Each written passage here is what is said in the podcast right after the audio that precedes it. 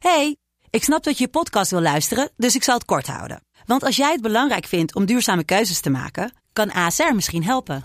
Nou hoor ik je denken, hoe dan? Nou, bijvoorbeeld bij het duurzaam herstellen van schade. Of de premies die we beleggen volgens ons duurzaam beleggingsbeleid. Dat bepaalt waar we wel en juist niet in investeren. Wil je meer weten over welke duurzame keuzes ASR maakt? Ga dan naar asr.nl slash duurzame keuzes. ASR doet het. Zo, dan kan je nu lekker naar je podcast luisteren. Hey, ik snap dat je je podcast wil luisteren, dus ik zal het kort houden. Want als jij het belangrijk vindt om duurzame keuzes te maken, kan ASR misschien helpen. Nou hoor ik je denken, hoe dan? Nou, bijvoorbeeld bij het duurzaam herstellen van schade. Of de premies die we beleggen volgens ons duurzaam beleggingsbeleid. Dat bepaalt waar we wel en juist niet in investeren. Wil je meer weten over welke duurzame keuzes ASR maakt? Ga dan naar asr.nl slash duurzame keuzes. ASR doet het. Zo, dan kan je nu lekker naar je podcast luisteren. Ladies and gentlemen, peace to the world. Dit is Jiggy J, a.k.a. Vincent Jiggy J. Patty. En u bent weer getuige van de revolutie, which does continue on as you predicted, expected and wished. Dus hier zijn we met Wilde Haren de podcast. Maar voordat we gaan naar Wilde Haren de podcast, gaan we het even hebben over de sponsors van Wilde Haren de podcast. En net als altijd is dat vooral Wilde Haren de podcast. Maar niet alleen Wilde Haren de podcast. Het is ook een hele loyale, dappere, sterke groep mensen die zegt: Wilde de podcast is belangrijk voor mij, maar ook misschien wel belangrijk voor jou. En daarom support ik het. En daarom ga ik naar petje.af slash wilde haren. En daar ben ik donateur van Wilde Haren de podcast. Ik maak over aan hen een ching bedragje. Zodat Wilde Haren de podcast voort kan blijven bestaan. Uh, daar zijn uh, Ramplant van en ik uh, je natuurlijk enorm dankbaar voor. En mocht je nog niet ons supporten op die manier, ja, doe dat dan alsjeblieft wel. Dat zouden we enorm waarderen. Dat is petje.af slash wilde haren. daar kun je dan gewoon ja, doen wat je moet doen. Het is heel simpel. Het volgt zichzelf helemaal uit. Het is gewoon iets wat iedereen eigenlijk kan. Verder kun je ook gaan naar www.youtube.com slash de podcast. Naar instagram.com slash de podcast. Twitter.com slash de pc. En naar de iTunes podcast app. En daar zoek je wilde haren de podcast op. En daar abonneer je op al die verschillende platforms natuurlijk. Abonneer je, like je, um, view je, luister je, comment je. En doe je allerlei andere dingen die je kunt doen. In de podcast app kun je ons bijvoorbeeld reten met vijf sterren. Doe dat dan ook rijkelijk. Daarmee zijn wij geholpen. Ik weet niet of het echt belangrijk is, maar ik denk gewoon dat het belangrijk is. Dat gevoel hebben wij. En dan, without further ado, gaan wij naar aflevering 10 van seizoen 5. En wij hebben vandaag de gast Safayomok. En hij heet eigenlijk Seven Alias. Nee, andersom. Hij heet eigenlijk Safayomok, maar hij heet Seven Alias als rapper. Hij is uh, ja, onlangs, uh, zou je kunnen zeggen, in opspraak gekomen. Omdat hij had laten weten dat hij had gespeeld op een festival. Waar hij na de hand van besefte dat hij daar niet had willen spelen. En dat heeft nogal wat reacties teweeggebracht. Daar gaan we het dus ook over hebben. Maar we gaan het ook hebben over zijn album Sirius. Dat deze vrijdag uitkomt. Eigenlijk om precies te zijn 12 uur op donderdag. Dat is morgen. Als je nu luistert is het misschien wel vandaag. Misschien is het wel al uit. Gaat in ieder geval checken, Stefan Alias. Hij was de gast, we hebben een heel fijn gesprek gehad. En uh, ja, Twan was er ook bij. Ik denk ook dat het belangrijk is. Veel plezier met aflevering 10 van seizoen 5 Wilde Haren podcast In Your Era.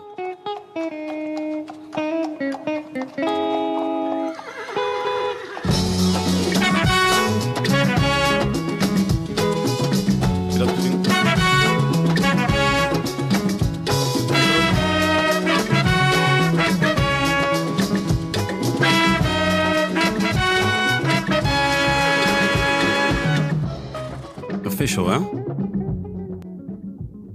Top, man. Ja, toch?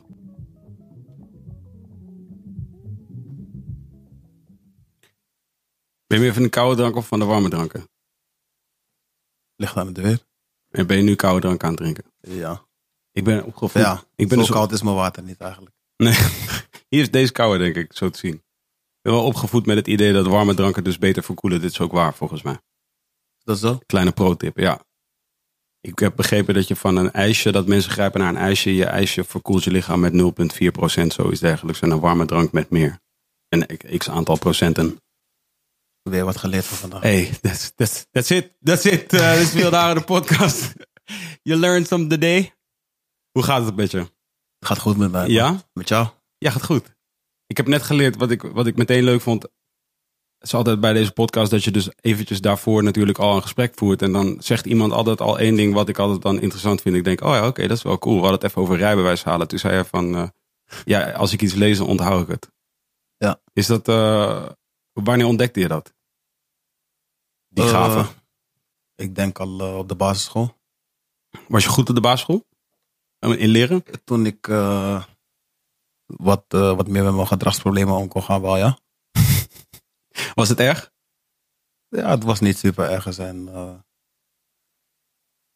kinderen erger dan mij geweest in die tijd, maar dat eh, belemmerde wel mijn leren. Mm. En op de middelbare school?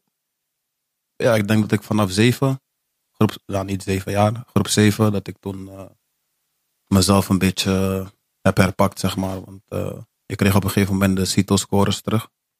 En toen bleek je slim te zijn. Nee, toen bleek ik, zeg maar, MBO gescoord te hebben. Mhm. En mensen waarvan ik dacht dat ik slimmer was, die hadden hoger dan ik gescoord. Dus Mhm. ja, toen ging ik gewoon wat beter mijn best doen. Ik heb toen ook agressietraining gevolgd. En dat eh, heeft zijn vrucht afgeworpen. Want uiteindelijk ging je? Uiteindelijk ging ik naar HAVO. Heb je die afgemaakt? Nee, tot de vierde heb ik eh, de HAVO gedaan. Zo close. En toen ben ik met mijn certificaat naar MBO gegaan. Een beetje eh, soort trotsprobleem. of Ik was nog nooit blijven zitten. Mhm. Dus ik wilde ook niet blijven zitten. Ja? Om nog een keer de vierde te doen. Dan ben je wel echt anders dan ik, man. Ik ben twee keer blijven zitten in de vierde, VWO. En toen ging ik, eh, toen heb ik uiteindelijk, moest ik van de week nog aan denken. Toen ben ik uiteindelijk naar een, eh, naar een HAVO gegaan van een andere school. En heb ik daar een soort geprobeerd om een case te maken dat ik naar vijf HAVO mocht. Eh, weet je, zo van, laat maar dan examen doen gewoon dit jaar. Toen zeiden ze, nee, nee, je moet vier HAVO. Toen dacht ik, ja, nee, maar ik kan niet twee keer vier VWO gedaan. Dan ga ik naar vier HAVO, ben ik fucking eh, oud. Maar leren dus, kan je goed. Ja. Doe je dat nog steeds, lees je? Lezen wel, ja. Maar eh, leren niet meer. Ik, ben, eh, ik heb mijn niveau 4 diploma gehaald. Vorig jaar. Oh, tuurlijk ja. Ja. Gefeliciteerd. Ja, op school. Ja, ja, ja, ja, ja, bij mij. Ja. Ik was daar ook. Ja. Ik heb ook, kan me ook niet herinneren dat ik je daar echt gezien heb. Volgens mij heb ik je daar drie keer gezien of zo. Dat lag ook niet aan jou, hè. dat lag ook aan mij. ja En je zat al een beetje in een speciaal programma. Hè? Ze, ze, ze, Ja. ze gaven jou de Martin Garrix room. Waar niemand bij kon. Ja, dit, zeg maar, de, dingen die we op dat moment leerden in de eerste klas, die had ik zeg maar in de praktijk al wel geleerd in Ja. principe. Dus uh, vieste er wat makkelijker doorheen. Mhm. Heb je nog wel eens dat je denkt van... Laat ik het zo zeggen. Als je iets zou willen leren. Gewoon een, een, een, een, echt een, een vak van een school. Weet je, iets wat je op de middelbare school kreeg. Wat zou je dan zeggen van... Ja, oké, als ik dan een keer de tijd zou hebben... En ik zou eh, de, ook, de, ook zin hebben. Dan zou ik dit gaan doen. De tijd en zin, ik denk eh, niks man. Nee? Vond je niet iets specifiek tof? Geschiedenis, aardrijkskunde? Nee man. Ik eh, vond alles eigenlijk kut aan school. Ongeacht dat ik er wel goed in was. Mhm. Maar ik had gewoon niet de concentratie om te blijven zitten. Op het moment dat de leraar zeg maar iets uitlegt, was ik altijd aantekeningen aan het maken. En dat is zeg maar wat mij eh, genoeg hielp zeg maar, om alle toetsen Te halen. te halen. En eh, ja, na twintig minuten is de, de leraar klaar met praten. En dan heb je nog een minuut of veertig te gaan. En dan moet je een beetje etten bakken. Ja. Komt het wel op neer, ja. Ik ken, ik ken die pijn. Ja, ik kon het ook niet, maar ik kan het nog steeds niet. Maar ik lees wel af en toe nu wat boeken. Ik lees wel af en toe boeken, daar ben ik wel trots op. Maar ik moet mezelf er wel echt toe zetten. Ja, zeker man. Ik, ik heb het ook eh, moeten leren hoor. Ik ben pas sinds, eh, sinds ik het boek Mokro Mafia echt heb gelezen, Mm, kwam ik ook tot de conclusie van oké, je kan dus wel boeken uitlezen. mm. En eh, nu probeer ik ook gewoon eh, wat meer te lezen. Het is niet dat ik het dagelijks doe of heel veel doe of zo, maar probeer mezelf wel gewoon eh,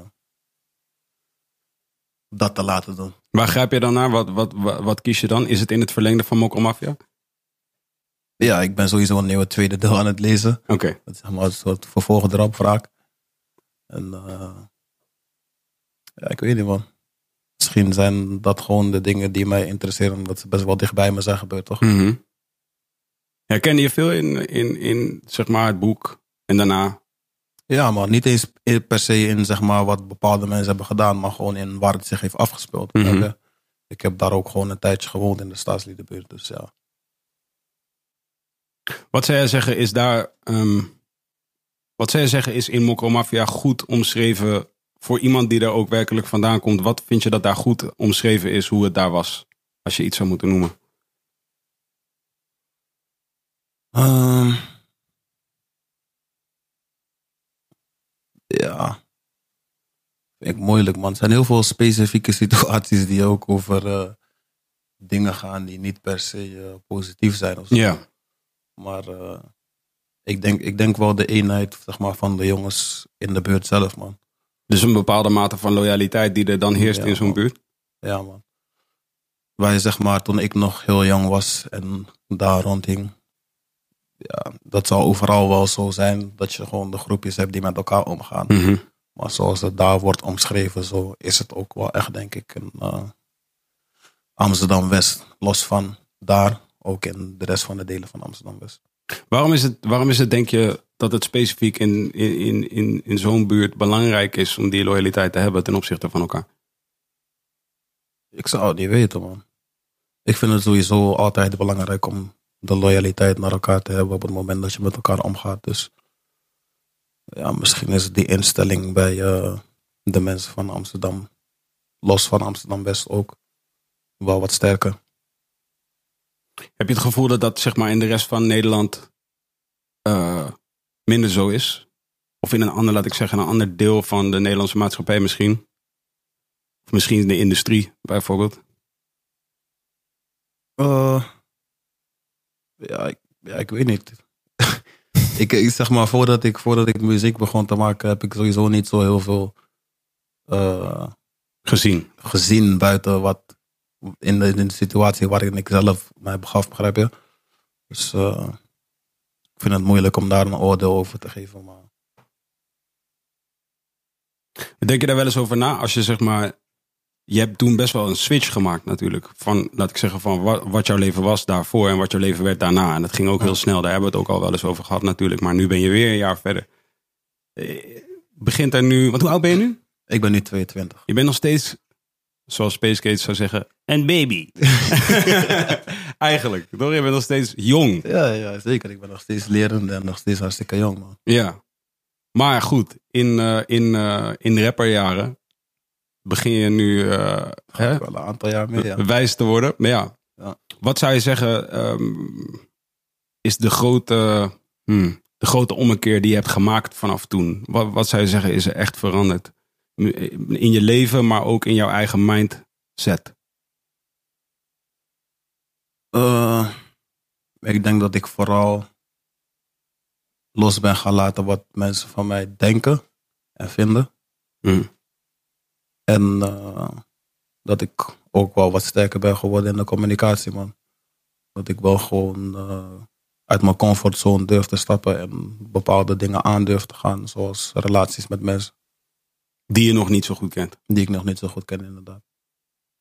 Dus dat, was dat een grote stap? Ja, man, zeker, man. Ik had altijd zoiets van: ik ben gewoon goed zoals ik ben.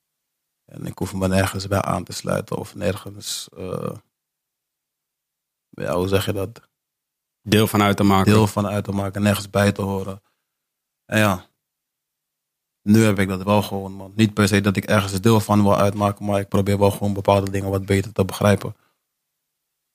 Ben je nu in situaties waarvan je weet van... eh, dit zou ik een paar jaar geleden niet hebben gedaan? Dit bijvoorbeeld. Interviews Dit- ja, misschien. Dit bijvoorbeeld, ja, dat, dat is nog steeds wel, zeg maar zo. Ik kijk wel naar met, met wie ik, zeg maar, eh, in gesprek ga. Mhm. Dat vind ik gewoon belangrijk, omdat ik niet in een positie wil komen dat ik mezelf ongemakkelijk voel. Maar eh, ja, ik denk muzikaal, zeg maar op muzikaal gebied, dat ik daar ook heel veel stappen in heb gemaakt, man. Ik heb gewoon vooral, misschien loop ik nu een beetje op de feiten vooruit, maar op dit album heb ik gewoon wel weer losgelaten wat mensen verwachten. En ze verwachten een hele straatachtige Seven alias. Ze willen me graag in dat hoekje pushen van straatrapper, maar ik maak gewoon alle soorten muziek, man. Maar dat, ik kan mij herinneren dat je volgens mij, eh, dat we tijdens, eh, allebei volgens mij, we hebben gesproken in de aan, eh, aanloop naar Ricasso, we hebben gesproken in de aanloop naar Picasso. Je zei net nog van, het is echt bijna tot de dag een jaar geleden dat we aan het praten waren. Wat grappig is, Ja. omdat dit kwam plotseling eigenlijk tot stand. Maar ik zei ook tegen jou van, ja, eigenlijk is het wel traditie. We moeten wel praten. En nu heb ik zelf een plek, dus laten we dat gewoon doen. Maar, maar, maar toen zei je het ook. Wat zou je zeggen is er nu weer veranderd ten opzichte van twaalf maanden geleden? In je muziek maken. Ik denk dat ik toen al zeg maar heel erg in het proces was van eh, loslaten wat mensen verwachten. Maar dat ik nog niet mezelf helemaal had ontwikkeld en dat helemaal had losgelaten en toch nog ergens rekening hield met Wensen. wensen van mensen. Van oké, dit moet zo zijn of zo klinken of zo. En eh, ja. ja, je weet het zelf sowieso trouwens. Want ja, ik heb op een gegeven moment aangegeven ook van, weet je wat, ik was eigenlijk heel ergens anders mee bezig, een heel ander album. En toen dacht ik op een gegeven moment van, nee man, waarom maak ik al deze toffe tracks en bewaar ik ze voor een specifiek moment, bijvoorbeeld voor een straatalbum en om dan twee eh, tracks waarvan ik denk dat ze het bijvoorbeeld goed gaan doen of waar mensen op zitten te wachten dat ze dagelijks kunnen luisteren, om die dan daarop te zetten of te wachten tot de volgende zomer. We krijgen een doekje van Twan. Ja, Twan. dankjewel man.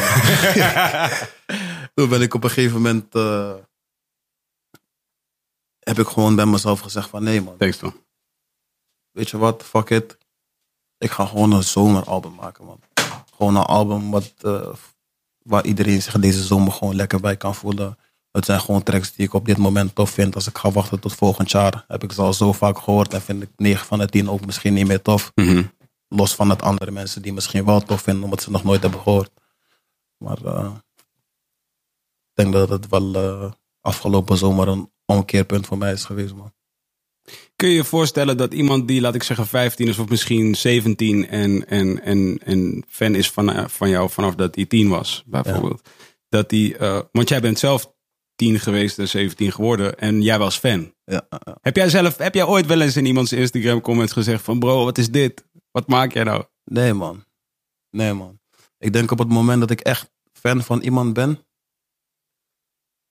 dat ik diegene ook, zeg maar, volg in hoe diegene zich ontwikkelt, ook qua mindset, je weet toch?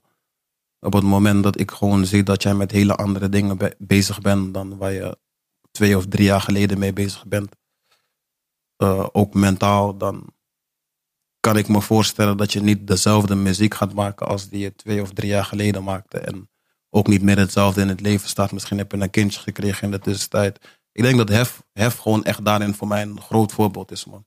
Nog steeds? Ja, nog steeds, man. Ik denk dat hij dat ook altijd wel zal blijven, man. Zolang hij zichzelf blijft, maar daar twijfel ik niet. Hij heeft het altijd moeilijk om niet zichzelf te zijn, heb Ja, ik altijd man. het gevoel. Hij is volgens mij ook, ja, we hebben hem natuurlijk een poosje geleden hier gehad. Ik ben, hele- ik ben helemaal stuk gegaan. Eh, Twan had toen ook zijn hond bij zich en Hef had slippers aan. Dus het was, er werd een kleine soort vrij- vrijpartij met Hef zijn tenen onder de tafel. Wat, wat een soort leuke verhaallijn was tijdens de hele podcast. Maar we hebben echt leuke dingen besproken met hem. We hebben ook met hem dus, eh, heb ik het ook gehad over boeken lezen. En eh, hebben we besloten een klein boekenclubje te beginnen. Dus we zijn nu hetzelfde boek aan het lezen. ik heb zoiets al meegekregen, ja. Ja? Ja, hij, raadde me toevallig een boek aan laatst. Ik weet niet meer eh, precies iets over het leven of zo, die jij weer aan hem had verteld. Ja. Dus ja, heb het meegekregen. Dope, dope. En ben je gaan lezen? Nog nee, niet? nee, nee, nog niet. Ik ben niet eh, eraan toegekomen. Ik ben echt heel druk afgeweest, geweest de afgelopen tijd met eh, twee albums eigenlijk. Ja, precies. Dat kost tijd, hè? Ja, Mensen zeker, verkijken zich daarop. Zeker, man. Hoeveel tunes heb je gemaakt in de afgelopen twaalf maanden? Want namelijk, ik kan jullie vertellen, dames en heren thuis, ik zit in de, ik zit in de Seven Alias appgroep. Het is niet te doen, bro. Er zijn zeg maar appgroepen waarin mensen zoveel praten als dat Seven MP3's gooit in een, in, in een appgroep. Je kunt gewoon niet alle, alle liedjes... Het is echt gestoord. Hoe, hoeveel zou je denken? Oh, ik- ja, ik weet niet, man.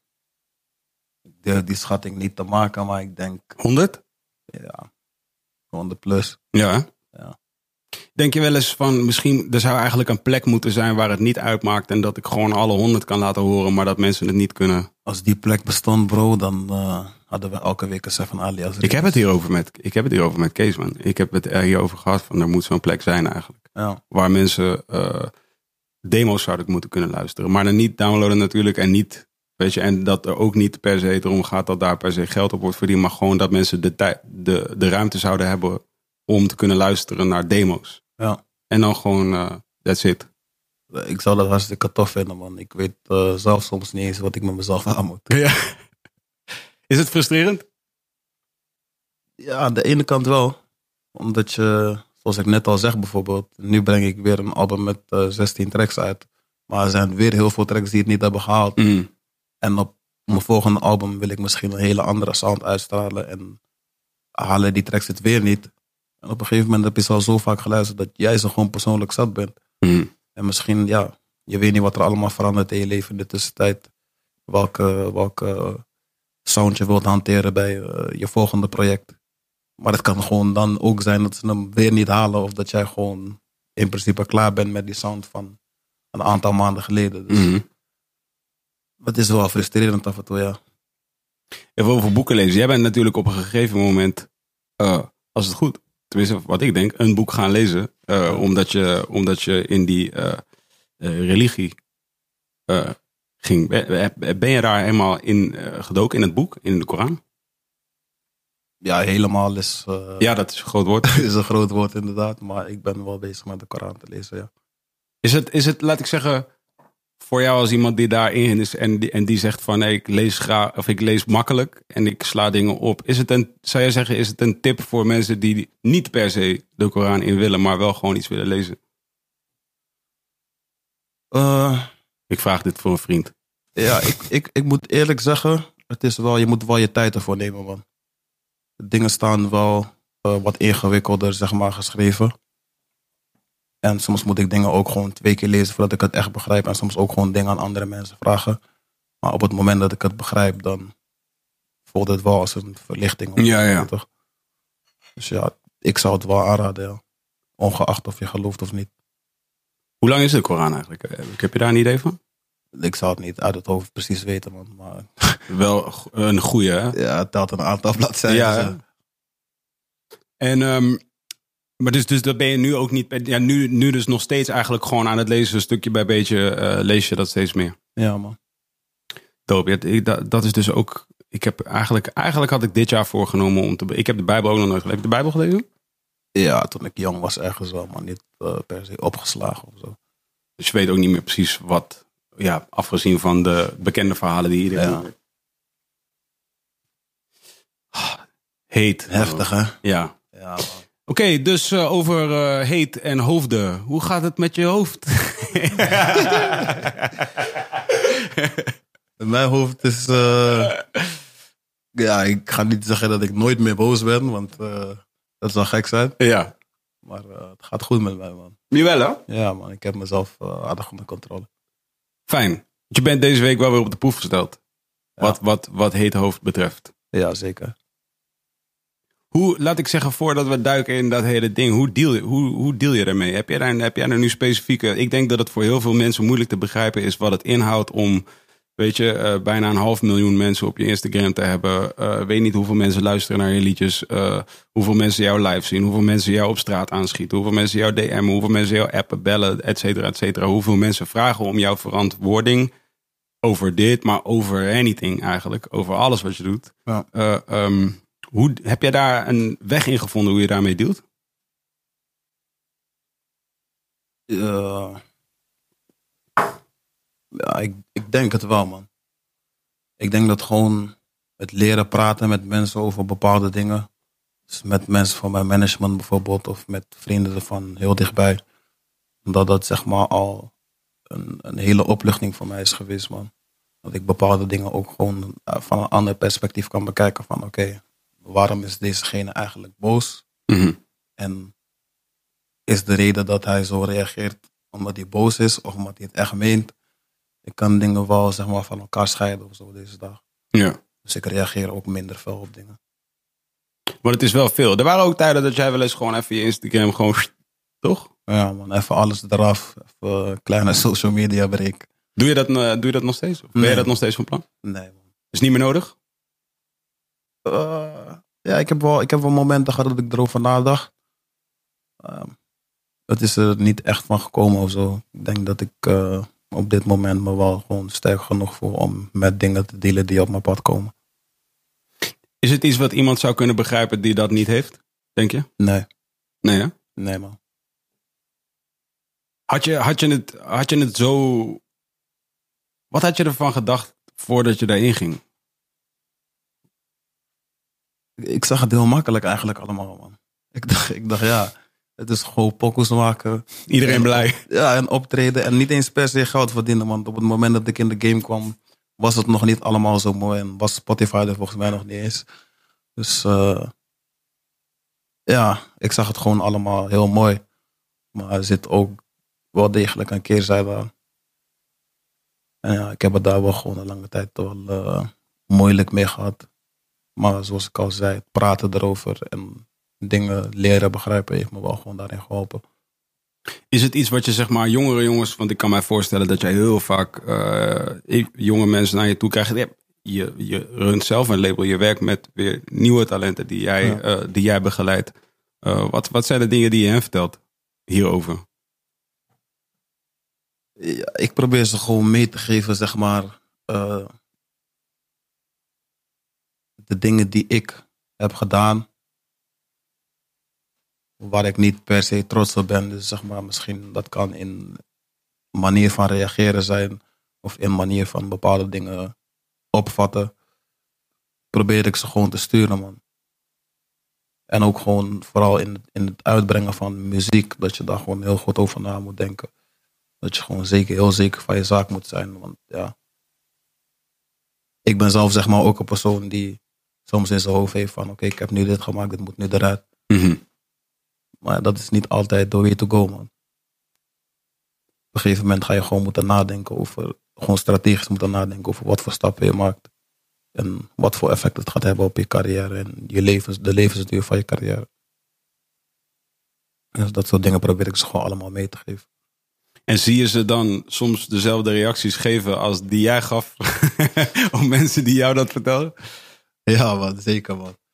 Zeker. Ik heb uh, Hef, nogmaals, Hef is daar gewoon een, een, hele goede mentor voor mij geweest. Hij heeft me ook af en toe dingen gezegd waarvan ik zei: nee man, fuck it man, ik ga het gewoon zo doen. Ja. En ja, zoals ze zeggen man, uh, soms moet je gewoon je hoofd stoten om, uh, om te begrijpen hoe het werkelijk in elkaar zit man.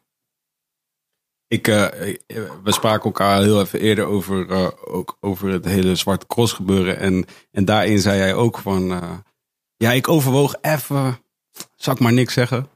Ja. En was, dat, was, dat was waarschijnlijk zo'n moment waar je even een dialoog met jezelf had, toch? Van, oké, wat is nu wijsheid? En dat is zeg maar de verandering die ik in de afgelopen jaren gewoon ben ondergaan, man. Op het moment dat dat zeg maar aan het licht kwam bij mij, gewoon de dingen die daar werden gezegd, ja, uitgebeeld werden, Vroeger zou ik daar gewoon direct op reageren. Ja, ja, ja.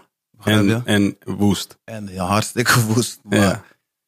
ik heb gewoon de tijd voor mezelf genomen. Man. Toen ik op het festival zelf was, kreeg ik al bepaalde berichten binnen. Heb ik ook met mijn eigen ogen bepaalde dingen gezien en gehoord van mensen. En het zat me gewoon dwars, man. En ik heb gewoon, uh, het, is, het is nog een, een eindje rijden vanuit, uh, vanuit daar richting huis. Dus ik heb er gewoon goed over na kunnen denken van, wil ik hier wat van zeggen? En zo ja, op wat voor manier ga ik dat doen? Waarom vind je het belangrijk om daar iets over te zeggen? Ik vind het belangrijk om daar iets over te zeggen, omdat het iets is waar uh, ik me niet mee wil associëren en waar ik me niet prettig bij voel. Man. En belangrijk dat dus de mensen die uh, jij laat ik zeggen, waar jij misschien verantwoordelijkheid voor voelt. Of de mensen in ieder geval die jou weer zien, weten dat dat is wat jouw sentiment is op dat moment. Ja, precies. Ik denk, uh, wat, heel veel mensen ook niet weten, is dat zeg maar, het, het had niet uitgemaakt of ik hier wel op had gereageerd. Qua het feit dat ik word aangevallen, want ik werd daarvoor al aangevallen. Om het feit dat ik een kleurling ben en een moslim. Die daar speelt. ja, die op dat festival staat, begrijp je? Dus ik werd sowieso al aangevallen. Ja, dus linksom of rechtsom. Uh, uh, als mensen het willen zien, dan, dan kunnen ze altijd iets vinden wat je verkeerd hebt gedaan. Ja, man. En, um, want je was daar, uh, je, je rijdt terug, je bedenkt, nee, ik, ik ga er iets van zeggen.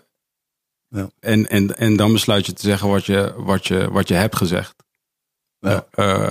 Wat, in mijn optiek, en het is grappig, want we hebben natuurlijk aangekondigd, oké, jij komt hier. En ik weet natuurlijk ook heel goed wat er dan gebeurt. Want dan krijg ik op mijn beurt weer allerlei kritiek voordat ik überhaupt één woord uit mijn mond heb gekregen. Namelijk, uh, ja, je gaat geen moeilijke vragen stellen en je gaat, uh, je gaat zeggen dat het dit is, en je gaat zeggen dat het dat is, je gaat zeggen dat het zo is. En ik, ik, ik, ik, en ik ben echt blij, ik ben echt blij op dat moment met mijzelf altijd, nu.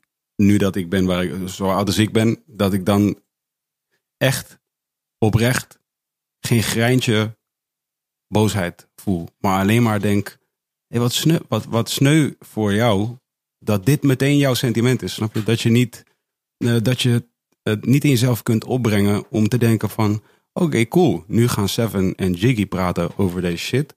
Dat zijn gewoon twee guys die zelf willen praten over deze shit op hun manier. En dat vinden wat zij vinden. En als ik een andere mening wil horen, dan ga ik luisteren naar deze andere kill die er een andere mening over hebt. En dan mag ik mijn eigen mening vormen. Nee, ze willen dat ik al meteen een soort positie inneem. Wat mijn positie misschien wel helemaal niet is. Maar ik moet die dan innemen omdat het belangrijk is dat iemand die vragen stelt. En dan vragen ze eigenlijk aan mij. Wil jij voor deze ene keer even niet zijn wie jij bent? maar de vragen stellen die iemand anders zou vragen. Alsof ja, kijk, ja. maar ik ben niet die andere persoon. Ik ga vragen wat ik ga vragen. En ja, I hate to break it to you. Maar inderdaad, ik ben het eens met Seven. En dus er gaat geen moment komen in deze podcast, voor alle mensen die daarop hopen. Ik kan jullie alvast verklappen. Er gaat geen moment komen in deze podcast waarin ik ga zeggen, maar je had misschien wel dit en dit kunnen doen. Want ik ben het gewoon totaal eens met wat je gedaan hebt. Dus voor iedereen die daar nu op zit te wachten, je kunt uittunen. Dat gaat niet gebeuren. Hij heet to disappoint you. Maar dat is wel de waarheid. Maar je hebt, je hebt eigenlijk gewoon gezegd, uh, ik vond het niet tof. Uh, ik, uh, ik wilde niet meer spelen. En uh, veel plezier verder als jullie dit op deze manier willen doen. En het is allemaal cool. Als in, het is cool voor jullie, is niet cool voor mij. Ja. Ik denk, ik denk dat de reactie van de Zwarte Cross zelf ook aangeeft wat zij ervan vinden of hoe zij erover denken, begrijp je? Want ik heb niet iemand tot verantwoording gedrongen, gedwongen. Ik heb niet iemand uh, geroep, opgeroepen tot het boycotten van het festival of wat dan ook. Ik heb gewoon puur gezegd: Dit vind ik. Dit is wat jullie doen. Dit is wat ik ervan vind. En ik wil mezelf ervan distancieren, begrijp je? Mm -hmm. Ik ben nooit in de aanval geschoten. Ik heb nooit gescholden of iets. Ik heb. Ja, ja. ja ik, ik, zou niet weten waarom je zeg maar boos op mij kunt zijn om het feit dat ik gewoon die mening heb. Het, uh, wat denk jij dat het is? Waarom, ik bedoel, als je, als je, want je zegt nu, ik kan niet begrijpen wat, wat, wat ik ook eigenlijk direct zou zeggen. Maar als je dan wel, uh, je hebt vast ook nagedacht over de, de woede die er dan wel ontstaat. Ja. Wat, denk je dat het, wat denk je dat het is waar mensen dan vervolgens zo uh, boos over worden? De ironie is namelijk ook dat dezezelfde mensen die zeggen van... oh, hij is op zijn teentjes getrapt. Die mensen zijn op hun teentjes getrapt. Dus dat zijn mensen die... Ze worden, ja. Zij worden werkelijk woest. Zij worden dat wat jij niet hebt gedaan. Boos en, en, en, en, en, en dreigende taal en, en allerlei andere dingen. En ze, gaan, en, en ze komen met uh, allerlei consequenties die zij zeggen dat het voor jou zou moeten hebben. Alles wat jij niet gezegd hebt, is wat zij vervolgens wel zeggen. Namelijk, nu mag hij dit niet meer doen. Nu mag hij dat niet meer doen. Dit mag hij niet meer zeggen. Daar mag hij niet meer komen. Hij mag de, de, de, de. We gaan zo meteen nog wel even duiken in wat onze vriend uh, bij een of andere radiostation, waar niemand naar luistert, heeft gezegd. Maar, maar, uh, maar um, uh, wat denk jij dat het is? Wat denk jij dat, dat, dat, dat, dat mensen zo boos maakt? Um ja, ik weet niet, man. Ik denk dat het gewoon verschillende factoren kunnen zijn, man. Ik denk, het kan, het kan, je toch, ik moet het duidelijk zeggen, het kan een gevoel van schuld zijn waarvan je niet weet hoe je ermee om moet gaan. En het, maar dus op die manier. Ja, je voelt je beschuldigd, ja, waarschijnlijk. Ja, je voelt je waarschijnlijk gewoon beschuldigd of aangevallen door wat ik zeg. Of het kan gewoon zijn dat je, ja, ik weet niet, man. Het is mooi, want wij hebben dus uh, in de, deze, vanuit deze podcast is er een appgroep waar dus uh, vaste luisteraars uh, in zitten, een stuk of 150. En gisteravond ontstond er dus een heel gesprek kwam op gang. Wat ik denk dat in een notendop best wel goed samenvat wat er allemaal wordt gezegd. Er zaten geen hele extreme voorbeelden bij, maar wel een beetje dat sentiment. En het is dan ook in een soort community, dus dan krijg je ook dat mensen iets milder zijn, je weet toch. Maar uiteindelijk merk je dat het wel datzelfde sentiment is. Die soort van. en daar zei dus ook één, um, één jongen specifiek, shout-out naar hem, wel, dat hij dat zegt in die appgroep. Want ik vond dat tof. Ik zei ook van, hey, praat vrij uit. Dit is, snap je, hier kunnen we praten. Want uh, we zeggen wat je wil zeggen. Dat, dat is het hele punt. Snap je? Als, als je wil zeggen, als je graag iets wil zeggen, je kunt het gewoon doen. Je hoeft niet bang te zijn dat iemand daar dan hier boos om wordt of zo. En hij zei van ja, ik heb altijd gewoon, ik, ik heb altijd dan een soort dat ik me schuldig voel. Maar ik weet niet waarom, want ik doe niks verkeerd. Weet? En toen, zei ik, toen zei ik tegen hem van, maar waarom voel je je dan schuldig? Als je, want ik denk dat er dan zijn er twee, er zijn twee opties. Of je voelt je schuldig omdat je misschien niet weet waar je wel staat. Dat je dat gewoon nog nooit hebt uitgezocht. En dat jij nu denkt, hé, hey, ik voldoe aan het profiel. Misschien ben je ooit op zwarte kost geweest. Misschien ben je, uh, weet ik heb je ooit geintjes gemaakt uh, over gekleurde mensen. Misschien heb je ooit geintjes gemaakt over religie. Misschien heb je dat ooit gedaan. En heb je gewoon ontdek je, heb je nog niet bij jezelf ontdekt dat je dat ooit hebt gedaan. En, en, um, en word je er nu mee geconfronteerd en is dat een reden dat je nu dus ineens moet gaan nadenken over jezelf, terwijl je daar geen zin in had, omdat het warm is en je waarschijnlijk op een terrasje zat. Of je weet dat je dat bent. je weet dat je dat aan het doen bent. Uh, en, en eigenlijk vind je het niet dat je daarvoor schuldig zou moeten hoeven voelen. Weet je, een van die twee dingen.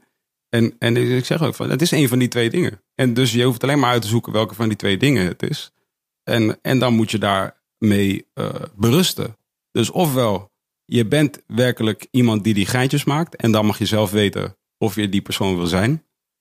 Of je bent iemand die die geintjes uh, wel eens heeft gemaakt, maar die eigenlijk niet wil maken, maar die gewoon maakte omdat het in een moment was. Of weet je, of je bent opgevoed met dat die geintjes gemaakt werden. Net als er allerlei geintjes gemaakt worden.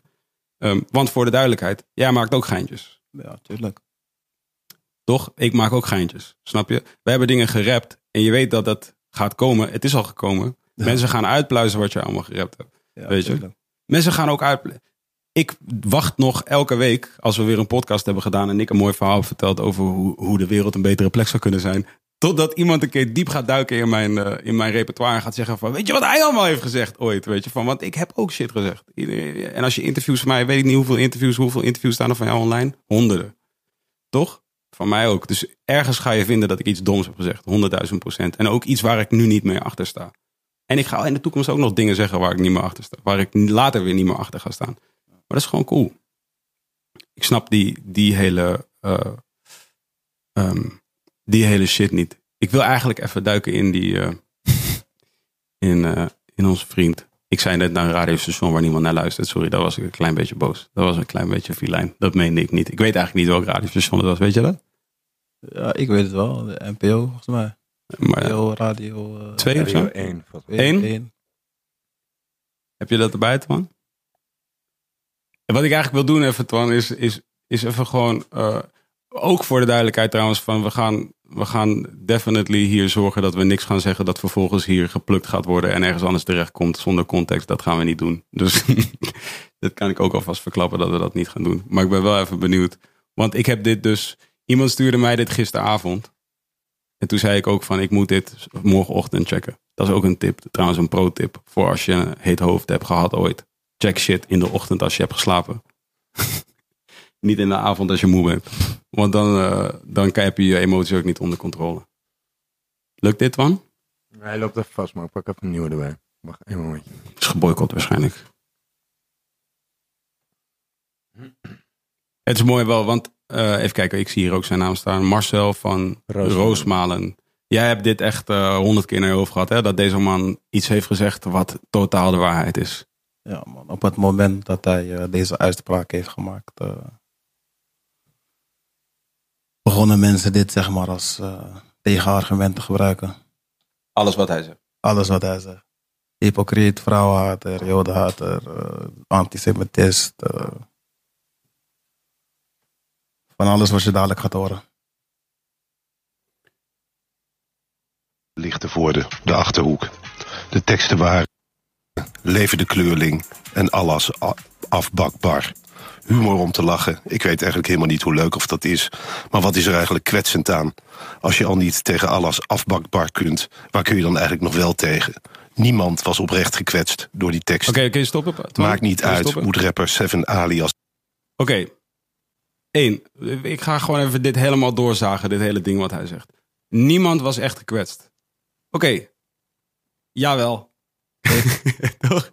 in, ieder geval, in ieder geval Seven. Dus oké, dit is een onwaarheid. En jij kan bevestigen dat dus meer mensen ook hebben gezegd tegen jou... van die dingen zijn heftig en ik kan, en ik kan niet tegen. Vervolgens zijn die dingen online gekomen en mensen geven aan... dit is kwetsend. Dus dit is een onwaarheid. Onomstotelijk onwaar wat hij hier zegt. Dus dit is één feit wat niet een feit is. Kun je play drukken? Gedacht hebben. Als ik een echt Nederlands feest met een overwegend wit publiek klem kan zetten, gaan bij mijn achterban de duimpjes sowieso omhoog. Hij vond het niet Oké, kunnen, stop. plaatste de Dit is letterlijk wat jij niet hebt gedacht. Jij hebt gedacht, als ik hierover begin, ga ik waarschijnlijk een bak ellende over me heen krijgen. Maar ik ga het toch echt doen, want ik vind het belangrijk. Ja. Ik, de, het gaat bij mij helemaal niet om duimpjes omhoog. Begrijp je? Ik heb ook gewoon hartstikke duidelijk gezegd: als jullie dit acceptabel vinden en prima om te doen, dan doen jullie dat lekker. Maar ik distancieer mezelf daarvan. Begrijp je? Ik, eh, Dit is een, je de uitdrukking zoals de waard is, vertrouwt hij zijn gasten? nee, Oké, dus, dus die, dat betekent, zoals een persoon is, zo beoordeelt hij iemand anders.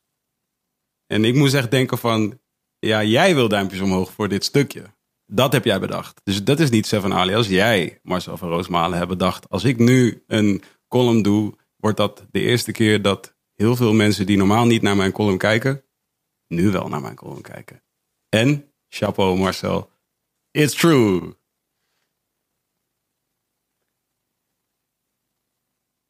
tekst op Instagram en kondigde aan nooit meer te komen.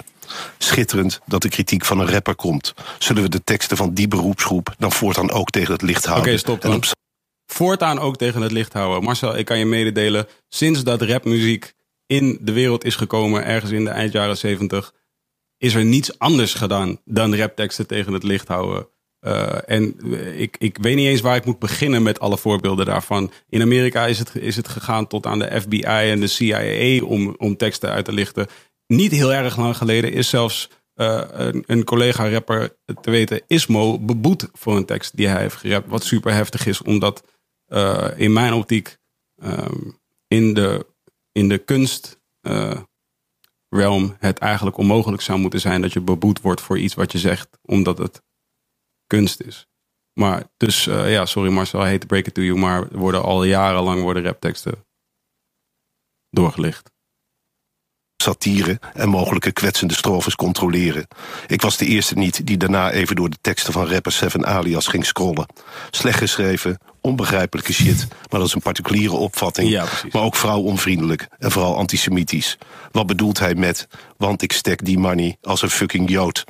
Met de lichtgevoeligheid waarmee hij naar andermans teksten kijkt, kun je dan ook zeggen: hij is, vrouw, hij is een vrouwonvriendelijke antisemiet, maar vooral een antisemiet.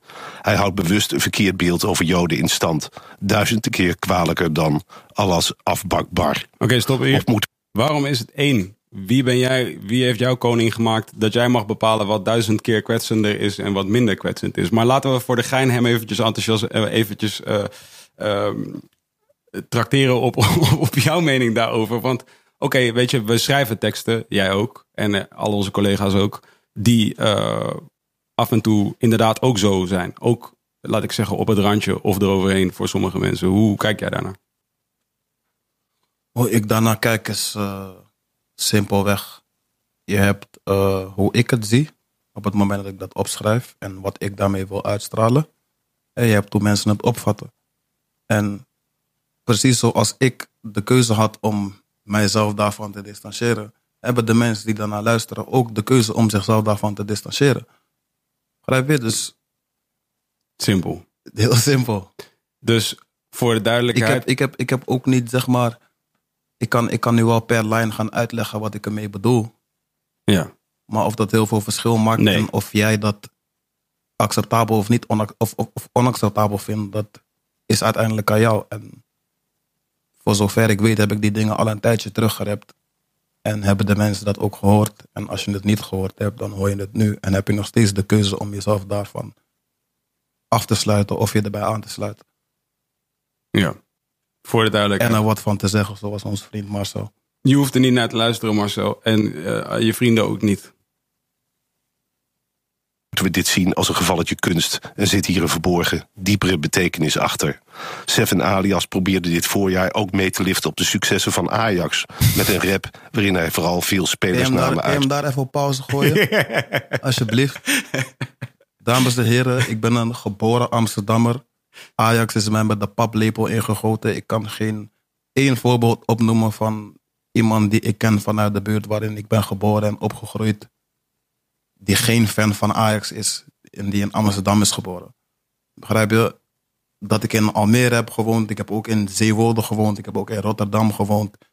Ik woon op geen een van die plekken nu meer op, dat moment, op dit moment. Maar dat neemt niet weg dat ik gewoon een geboren Ajaxiet ben. Begrijp je? En was het niet zo dat jij dat liedje maakte en dat Ajax jou checkte? Ja, ik heb Ajax niet eh, benaderd van eh, kom, we gaan, eh, ik ga nu een liedje maken en jullie moeten je daarbij aansluiten. Laten we dit samen doen. Ik heb het liedje gewoon gemaakt, gepost op Instagram. En Ajax was er vervolgens, vervolgens hartstikke enthousiast over. En ik was er toen ook heel enthousiast over. want ja, Iedereen. dat is de club waar ik gewoon al mijn hele leven fan van ben. Ja. je? Dus ja, meeliften op het succes van Ajax. Ik weet niet waar je dat vandaan haalt. Heb je het liedje gespeeld op Zwarte Cross? Ja. en dat ging allemaal los. En los op de Zwarte Cross. Sprak. Ajax, grote club, slimme spelers en supporters pikken toch niet langer dat deze domoor jullie club misbruikt om over te rappen. Gooi hem eruit, die antisemiet. En hier, doet, Luister en, en, en hier doet hij dus heel specifiek iets wat jij dus niet gedaan hebt. En hiermee eh, vind ik, disqualificeert hij zich van een eventueel goed gesprek wat je zou kunnen voeren met jou of met iemand die hetzelfde sentiment heeft als jij. Namelijk, dit is de ga naar je eigen land kaart. Dit is gewoon eh, een, eh, een belediging, man. Ja, dit is gewoon, je, je kunt niet meer mee, je, ma, je moet overal uit, je mag niet meer meedoen. Eh, wij hier in dit land bepalen nu, ik achter deze microfoon van Radio 1 bepaal nu, bepaal nu dat jij niet meer welkom bent bij, bij een club die jou zelf heeft uitgenodigd om daar te zijn. Meermaals. Heb je niet gespeeld op het huldigingsfeest? Ja. Stond je toevallig of vroegen ze je daarvoor? ja, stond ik toevallig. Ik Ik had gewoon langsgelopen. Hé, hey, het huldigingsfeest. Ja, kreeg gewoon de mic eh, van, van een of andere gek in mijn handen gedrukt en eh, stond ik daar.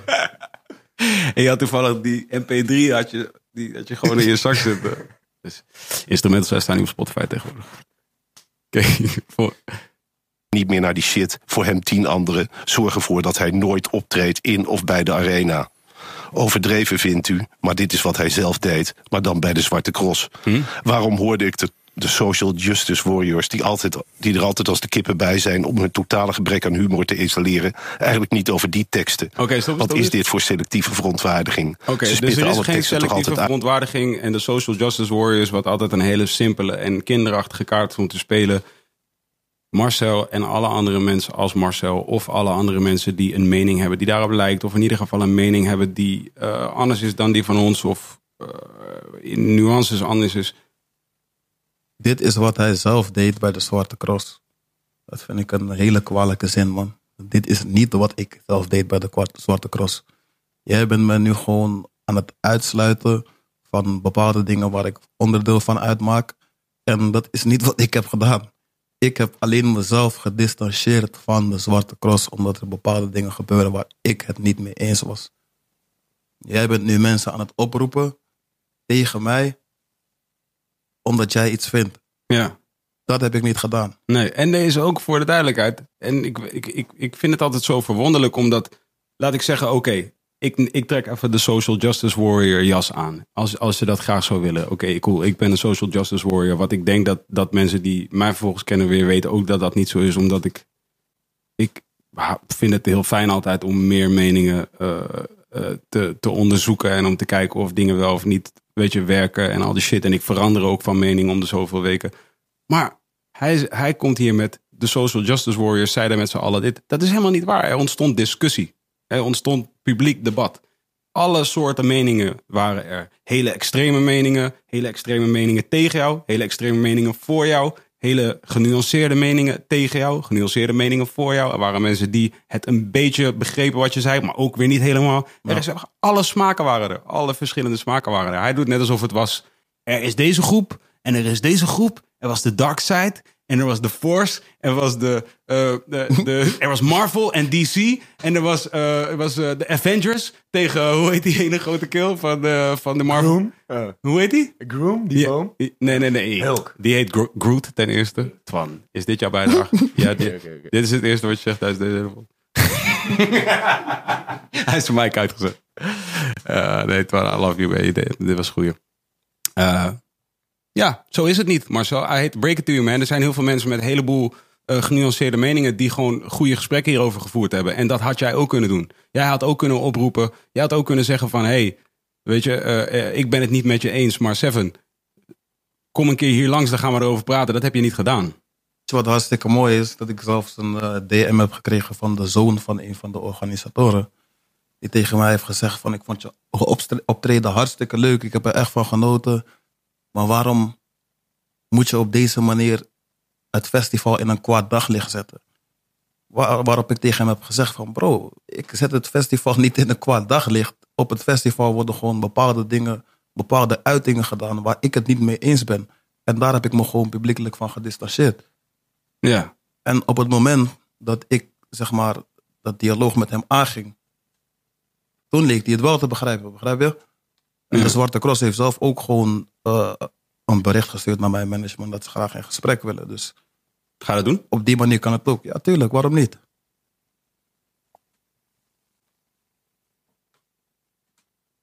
Uit tot na de komma. Het gaat ze toch altijd om machtsverhoudingen. Nou, deze Seven Alias was met meer dan 450.000 volgers op Instagram geen kleine jongen. Oh, is hij wist dat als hij zijn volgers zou mobiliseren... dat de Zwarte Cross dan onder vuur zou komen te liggen. En probeer jij met aanklachten als racisme en discriminatie... dan nog maar eens onderuit te worstelen. Jammer dat de Zwarte Cross excuses aanbood voor humor. Een beetje samenleving is juist gebaat bij humor... vooral als die over religie gaat. Ja, je klinkt ook echt Ze als een humoristische paniek, keel. omdat we nu eenmaal in de tijd leven dat gekwetstheid boven alles gaat. Hoed u voor deze zogenaamde slachtoffers. Ze zijn helemaal niet gekwetst, maar grijpen iedere aanleiding aan om anderen aan te klagen. Ze denken dat ze relevant zijn, maar hebben maar één doel: hun eigen populariteit te verhogen. Het is mooi hoe je, hoe je in hetzelfde slot waarin jij je zegje mag doen over het land, zegt dat iemand denkt relevant te zijn. En jij gaat vervolgens een heel betoog schrijven, waar je, wat je voorleest, waar je niet eens uitkomt. Maar oké, dat is allemaal whatever. En dan vervolgens zegt dat je denkt dat jij, dat hij denkt dat jij relevant. Nee, hij zegt dat jij denkt dat jij relevant bent, maar hij, maar hij heeft het over je. Bro, als je het niet belangrijk vindt, had je het over iets anders kunnen hebben. Er zijn een heleboel mooie dingen gebeurd, waarschijnlijk in de wereld, waar je over had kunnen praten als je het leuk had gevonden. En het, is gek, man. Ik krijg eh, ook veel, veel wat ik veel zag, ook, eh, ook op eh, mijn Instagram en op Instagram van de podcast, dat mensen dus zeggen van, hey, haal ook deze persoon aan tafel. Want die moet daar ook bij zitten. Want er moet ook iemand zijn die dit zegt, weet je wel. Of haal ook deze persoon aan tafel. En voor de duidelijkheid, nee. Oh, ik, je hoeft me niet te vertellen.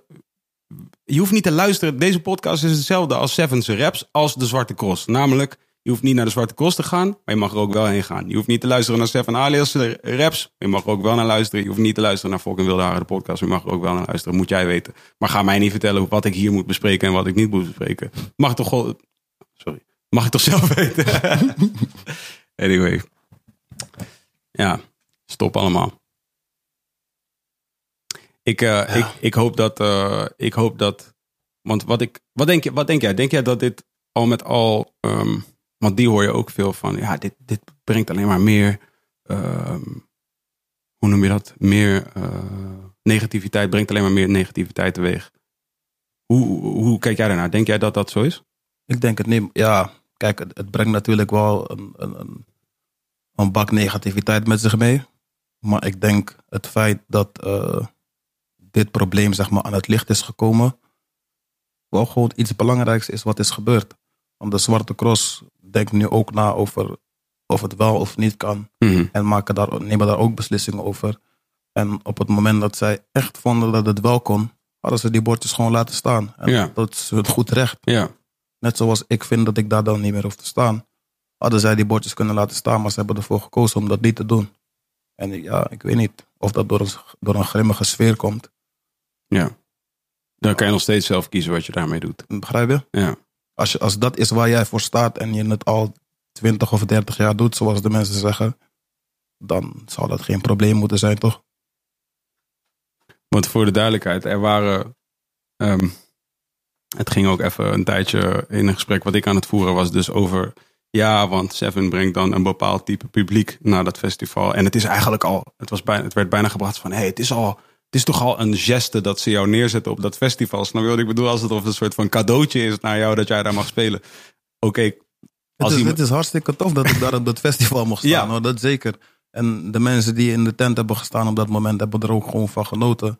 Ik denk dat vond jij het tof om te spelen daar? Ik vond het hartstikke tof om te spelen. Maar ik heb daarna nog een interview gegeven waarin ik dat ook heb gezegd. Van het was gewoon een hartstikke tof publiek om voor te spelen. Ja, Maar dat dat publiek vanuit Amsterdam of Rotterdam of weet ik veel waar vandaan voor mij daarheen is gekomen. dat denk Dat ik. is gewoon niet waar, denk ik, man. Nee.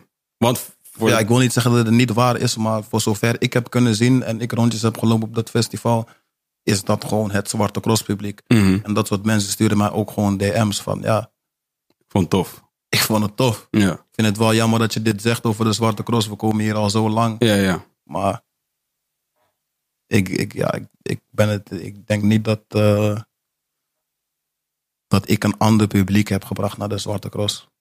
Als mensen van Amsterdam mij willen zien, de mensen van Amsterdam zijn wel zo arrogant. Die zien mij- jou wel in Amsterdam. Ja, die pakken niet voor mij, eh, kopen niet voor mij een treinkaartje en een festivalkaartje om mij bij de Zwarte Cross te zien. Die wachten wel tot ik in de Paradiso sta. Ja, ja, ja. Ja.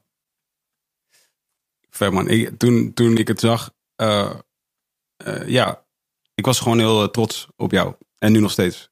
Dat vind ik, ik vond het echt vet man. Dus ik had ook zoiets van, ik, ik voelde meteen van, ik wil dit ook, nee, maar ik bedoel, mijn bereik is veel kleiner dan jouw bereik. Dus het, het doet er sowieso niet heel erg toe. Maar waarom ik het lauw vind om het te posten is gewoon omdat ik wil laten zien wat ik weet dat ik in ieder geval kan laten zien. Niet eens per se naar mensen die anders denken daarover. Maar vooral naar jonge eh, artiesten en andere mensen in de publieke omgeving.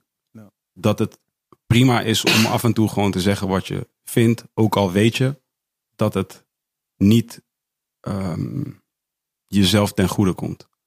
Niet per se. Misschien wel, maar niet per se.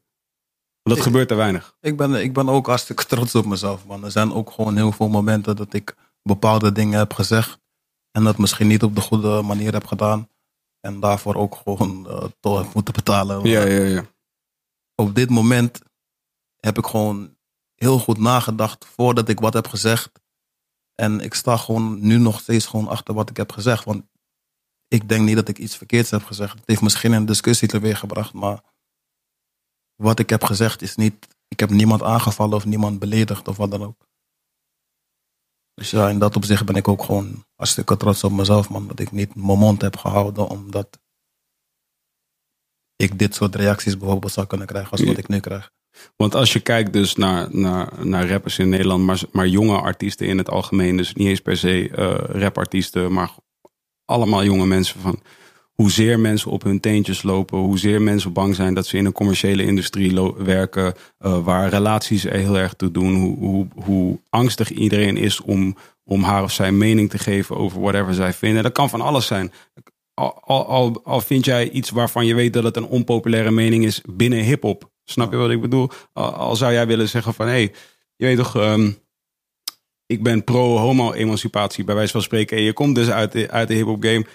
Hoe eng het is om dat soort dingen, als je dat vindt, om dat soort dingen te zeggen. Snap je wat ik bedoel? Ja. Van, wat ik vind is, weet je, eh, de wereld vraagt om mensen die dapper genoeg zijn nu om te zeggen wat ze vinden. En eh, fatsoenlijk genoeg zijn om het op zo'n manier te presenteren dat er over gepraat kan worden. En niet op zo'n manier dat je elke discussie uitsluit. wat precies is wat jij gedaan hebt. En wat ik eigenlijk vind dat we te weinig zien. Waarvan ik ook denk dat we in ieder geval vanuit hip-hop, maar ook vanuit oude punkcultuur, zelfs vanuit de oude popcultuur. Als je kijkt naar liedjes die Michael Jackson maakte en Bob Marley maakte. En allemaal dat soort artiesten die regelmatig hun hoofd op het hakblok legden om dingen te zeggen. En nu, ik bedoel nu, zelfs op de Zwarte Cross in een reggaeveld. Ik denk dat heel veel mensen daar met een Bob Marley t-shirt rondlopen. Of een Che Guevara t-shirt rondlopen. Maar in essentie wel vergeten zijn wat het was dat die mensen. eh, wat mensen nu een t-shirt van die mensen wil laten dragen. Het was omdat die mensen eh, eh, het aandurfden om te zeggen wat ze vonden op ieder moment dat ze het wilden zeggen. Ondanks dat ze misschien in de situatie waren dat ze bepaalde eh, weet je, rijkdom, bepaalde dingen konden verliezen. Weet Ja. je? Onder een vergrootglas liggen. Ja. Ja. Het is een ding. Toch? Ja, zeker.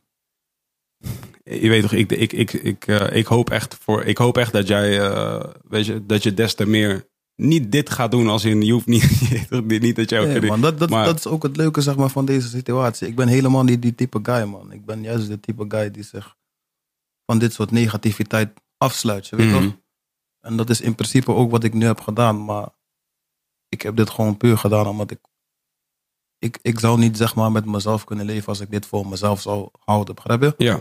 Mijn mond erover zou houden. Dus dat is de reden dat ik me gewoon heb uit, eh, erover heb uitgesproken. Maar als je mij een beetje volgt, zie je dat ik de laatste tijd pas weer ook een beetje actiever ben geworden op Instagram. Facebook gebruik ik niet. Uh, De dingen die ik op Twitter zet gaan vooral over mijn persoonlijke ontwikkeling als mens. Je weet toch? Als mens, als artiest. Hoe ik, uh, hoe ik, hoe ik bepaalde processen meemaak in de aanloop naar mijn album en dat soort dingen. Begrijp je? Ik probeer gewoon minder te praten over de dingen die in het leven gebeuren. Omdat ik die gewoon nu met mensen in mijn omgeving kan bespreken. Mhm. Wat zit jij op Twitter nu? Eigenlijk. Ja. Ik ben dus niet meer op Twitter. Wat, wat, wat zit jij nu op Twitter? Hoe, is er nog iets aan de hand op Twitter? Ja, dus, ja nu wel ja. nu wel ja. Maar ik probeer gewoon mensen... Ik zie dat er gewoon nog een grote groep fans van mij aanwezig is op Twitter. Ja? Jonge Ja, mensen ja. ook? Ja, jonge mensen ook man. En ook vooral heel veel mensen uit België man. Ja? Ja, man.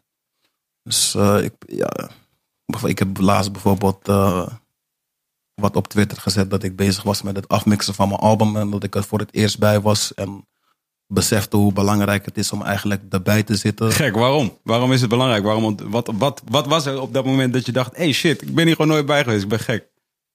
Ik zat daar gewoon en dingen die je zeg maar eh, normaal zou laten schieten omdat het misschien te veel tijd gaat kosten om je release nog te redden, die kan je op dat moment gewoon uitspreken en laten fixen, begrijp je? Mhm. Al zijn het hele kleine dingen die de mensen, de luisteraars niet gaan horen, maar op het moment dat jij je album terug gaat luisteren en weet dat dat daar zit en je had het anders gewild, ga je eraan irriteren, begrijp je? Mhm. Dus dat soort dingen, man. Ik kwam gewoon tot die conclusie en toen dacht ik van, ja, misschien is dit wat tof voor mijn fans om te weten. Kijk, wat voor vragen krijg je dan? Begrijpen mensen waar je het dan over hebt? Ze vragen en dat, dat vind ik juist tof, zeg maar, die interactie, man. Ik had toen gezet van, eh, ik begrijp nu pas hoe belangrijk het is om erbij te zitten wanneer je shit gemixt wordt. Mhm. Je weet toch, shit hits different. Ja, ja. Toen zei hij tegen me zoals wat. Een van de, een van de fans op Twitter zei toen tegen me van eh, zoals wat. Zijn er dingen die je anders zou willen zien dan aan de dingen die je hebt gedaan ooit? En toen heb ik hem dus zeg maar uitgelegd van ja. Er zijn gewoon bepaalde dingen die je laat schieten omdat je of een deadline wilt halen. Of weet dat het gewoon eh, de communicatie via WhatsApp wat mo- moeilijker gaat dan wanneer je erbij zit en het echt kan doen. Als je, eh, je, had getweet, als je snel wilt releasen, neem je soms genoegen met dingen die je eigenlijk liever anders had gezien. Al zijn het hele kleine dingen die de luisteraars 9 van de 10 keer niet hoort. Maar het stoort jou wel omdat je het weet. Is er een uh, lui perfectionist? Reageert iemand. Is, is er iets specifieks wat je nu kunt zeggen voor, voor, voor die paar mensen die dit dan horen? eh, wat je kunt zeggen van, ah, luister, dat deeltje in die pokoe, dat heb ik daar veranderd. Er was een besef op dit exacte moment waarschijnlijk. Ja, maar ik heb sowieso. eh, ik, ben, ik ben iemand die het heel belangrijk vindt dat. eh, ja, ik weet even niet het verschil. Mensen noemen het heel anders. Adlibs of atmosfeer. maar gewoon in ieder geval. Ja. De dingen op de achtergrond. Voor de mensen die het niet weten, dit zijn de. Ah, her, her. En dat verandert over de jaren. Ja.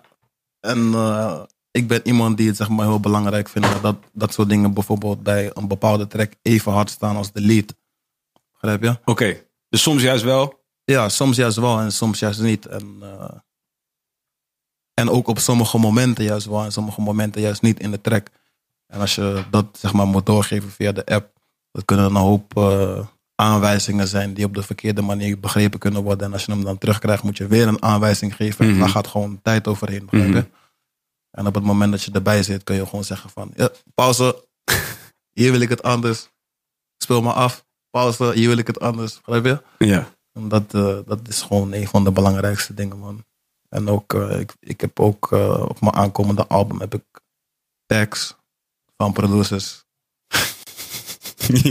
Met alle respect naar alle producers. Echt waar, ik hou van jullie. Dank jullie wel voor jullie medewerking. Moet ik echt even zeggen. Maar ik vind het gewoon kut om zeg maar op, eh, op het begin van mijn track 16 keer. Zoveel tracks heb ik op mijn aankomende album. Een tag te horen, man. Ik wil dat de overschakeling gewoon van de ene track naar de andere track gewoon Soepeltjes. hartstikke soepel gaat, man. Het is grappig. Voor de mensen die niet weten wat het is, kun je, kun je uitleggen wat, wat, wat hoor je dan? Eh, ja, zullen we een mooi voorbeeld gebruiken? Remix Bitch. en dat is bijstem voor de mensen die dat ook aan me vragen waar ik niet altijd antwoord op kan geven. Ja. Maar dat bijvoorbeeld, Ja, want dat, Dat- zit dan in de productie van Remix. Zit ja, toevallig jouw stem ja, die zegt Remix bitch. En hij zet dat op elke productie die hij doet. Dus ook al is het een pokoe Ja. voor busy. Dan nog hoor je jouw stem Remix bitch. Dat is wat we noemen een beat tag. En jij hebt voor je album gezegd.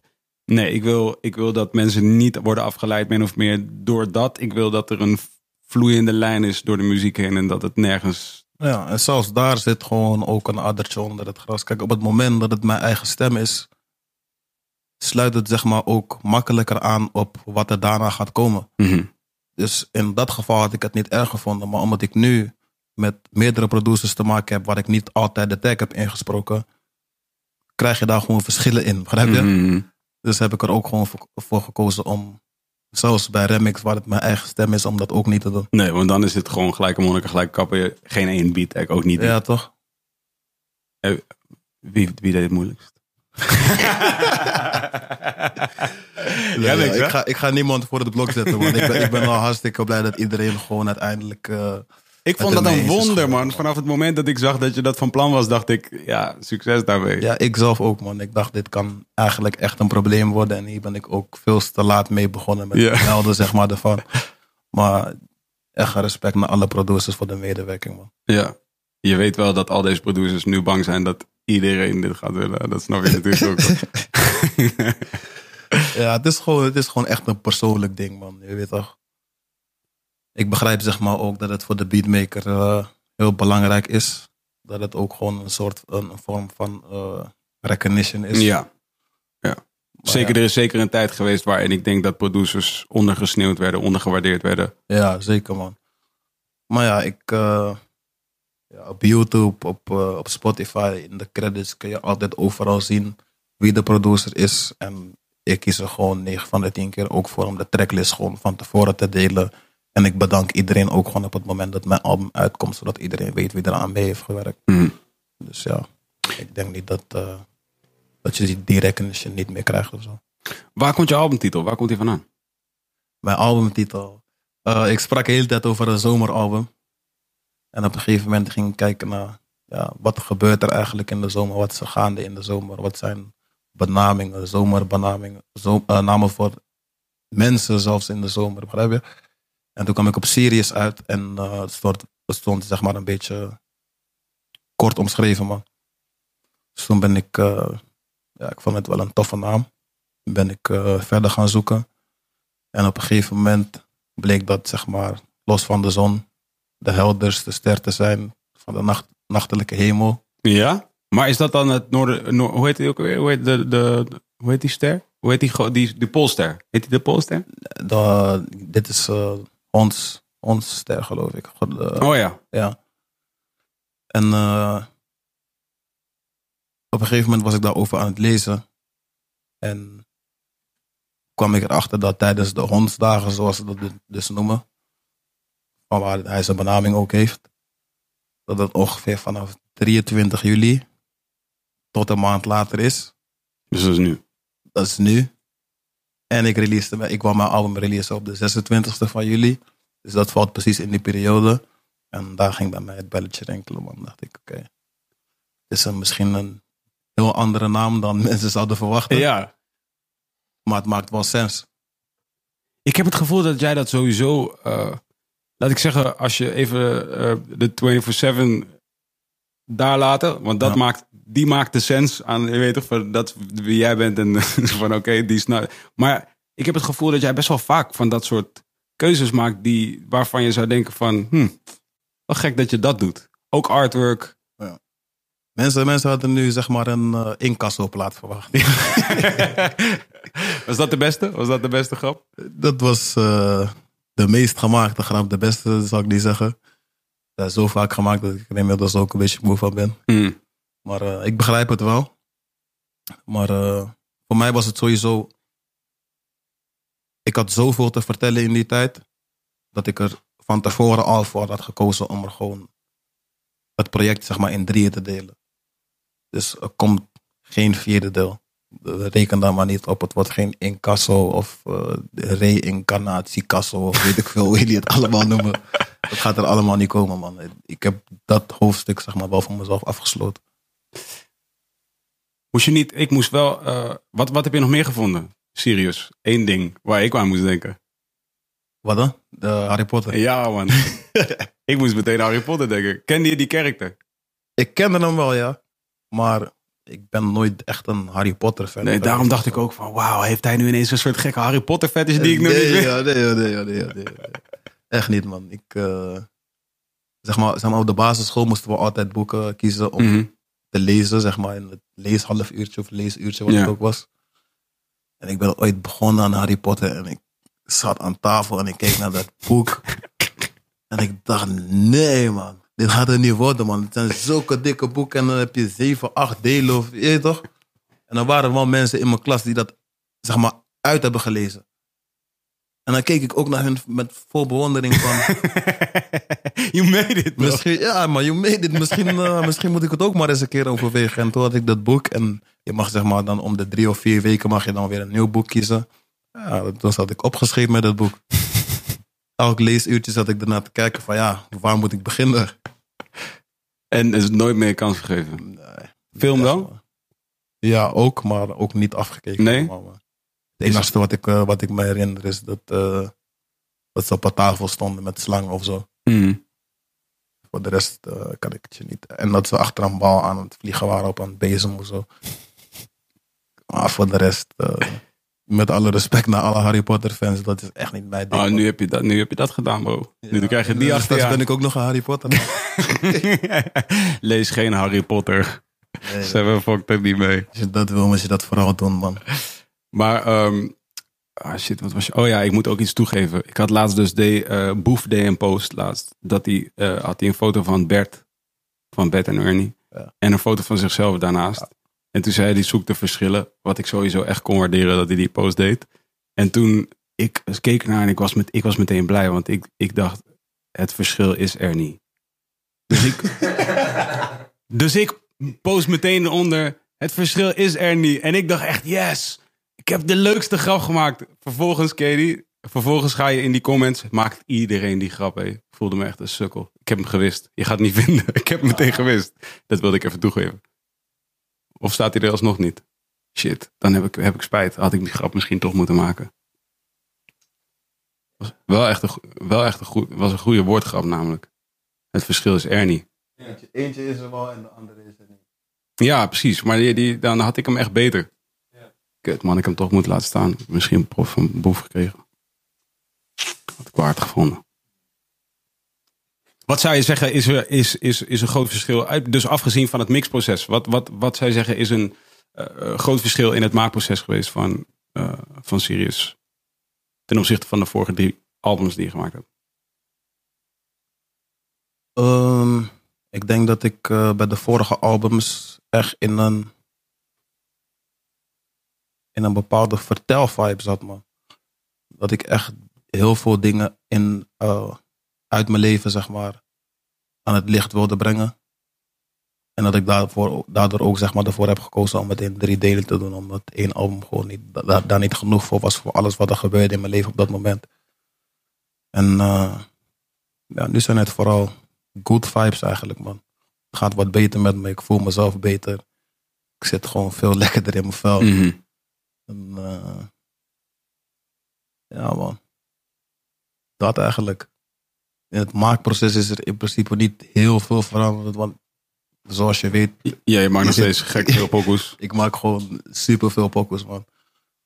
Maar het grote verschil zit er vooral in dat ik eh, echt gewoon de verwachtingen van mensen echt heb losgelaten voor deze plaat, man. Hoeveelste release is dit op je eigen label? Van jou? Eh, Picasso. Ricasso. Was de eerste. Ja. Ook in.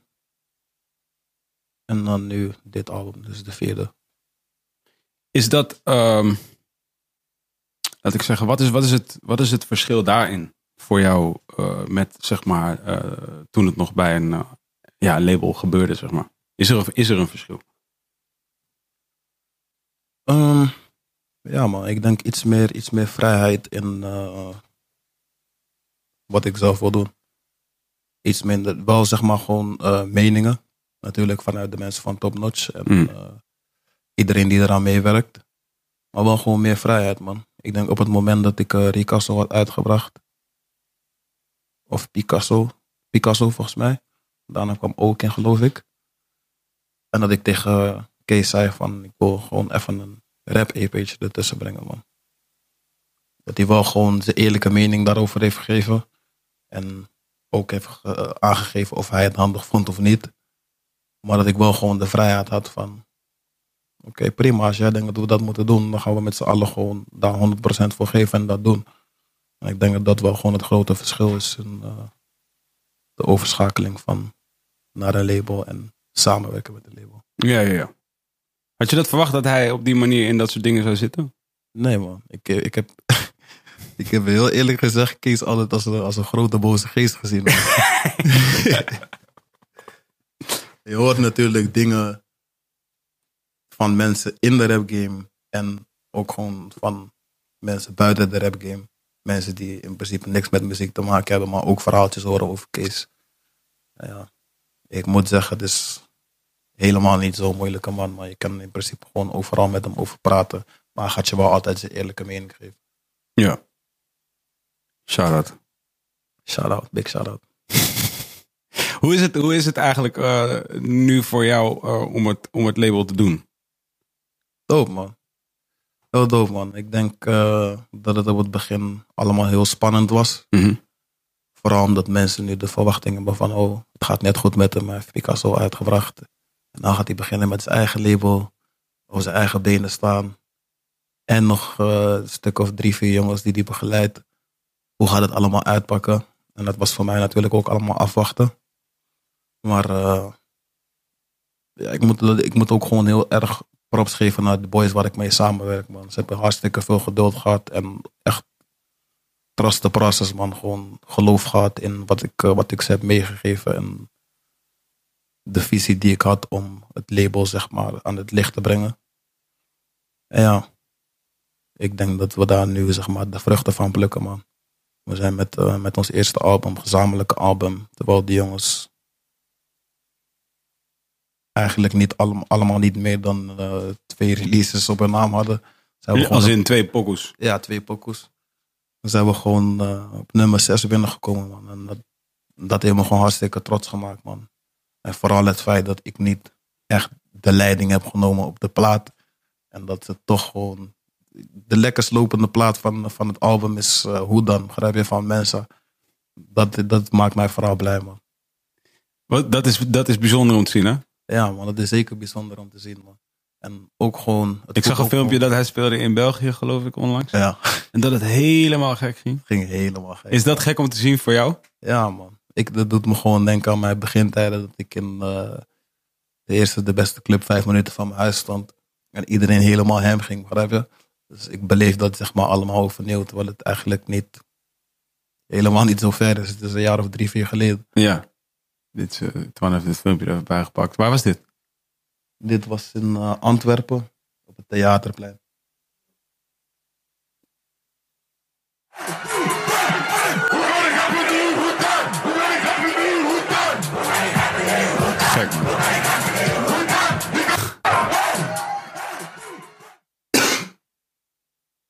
Is, hoe, hoe reageerde hij? Hoe, wat, wat, vinden die, die jongens zelf, zeg maar? Van, hoe reageerde hij hierop bijvoorbeeld?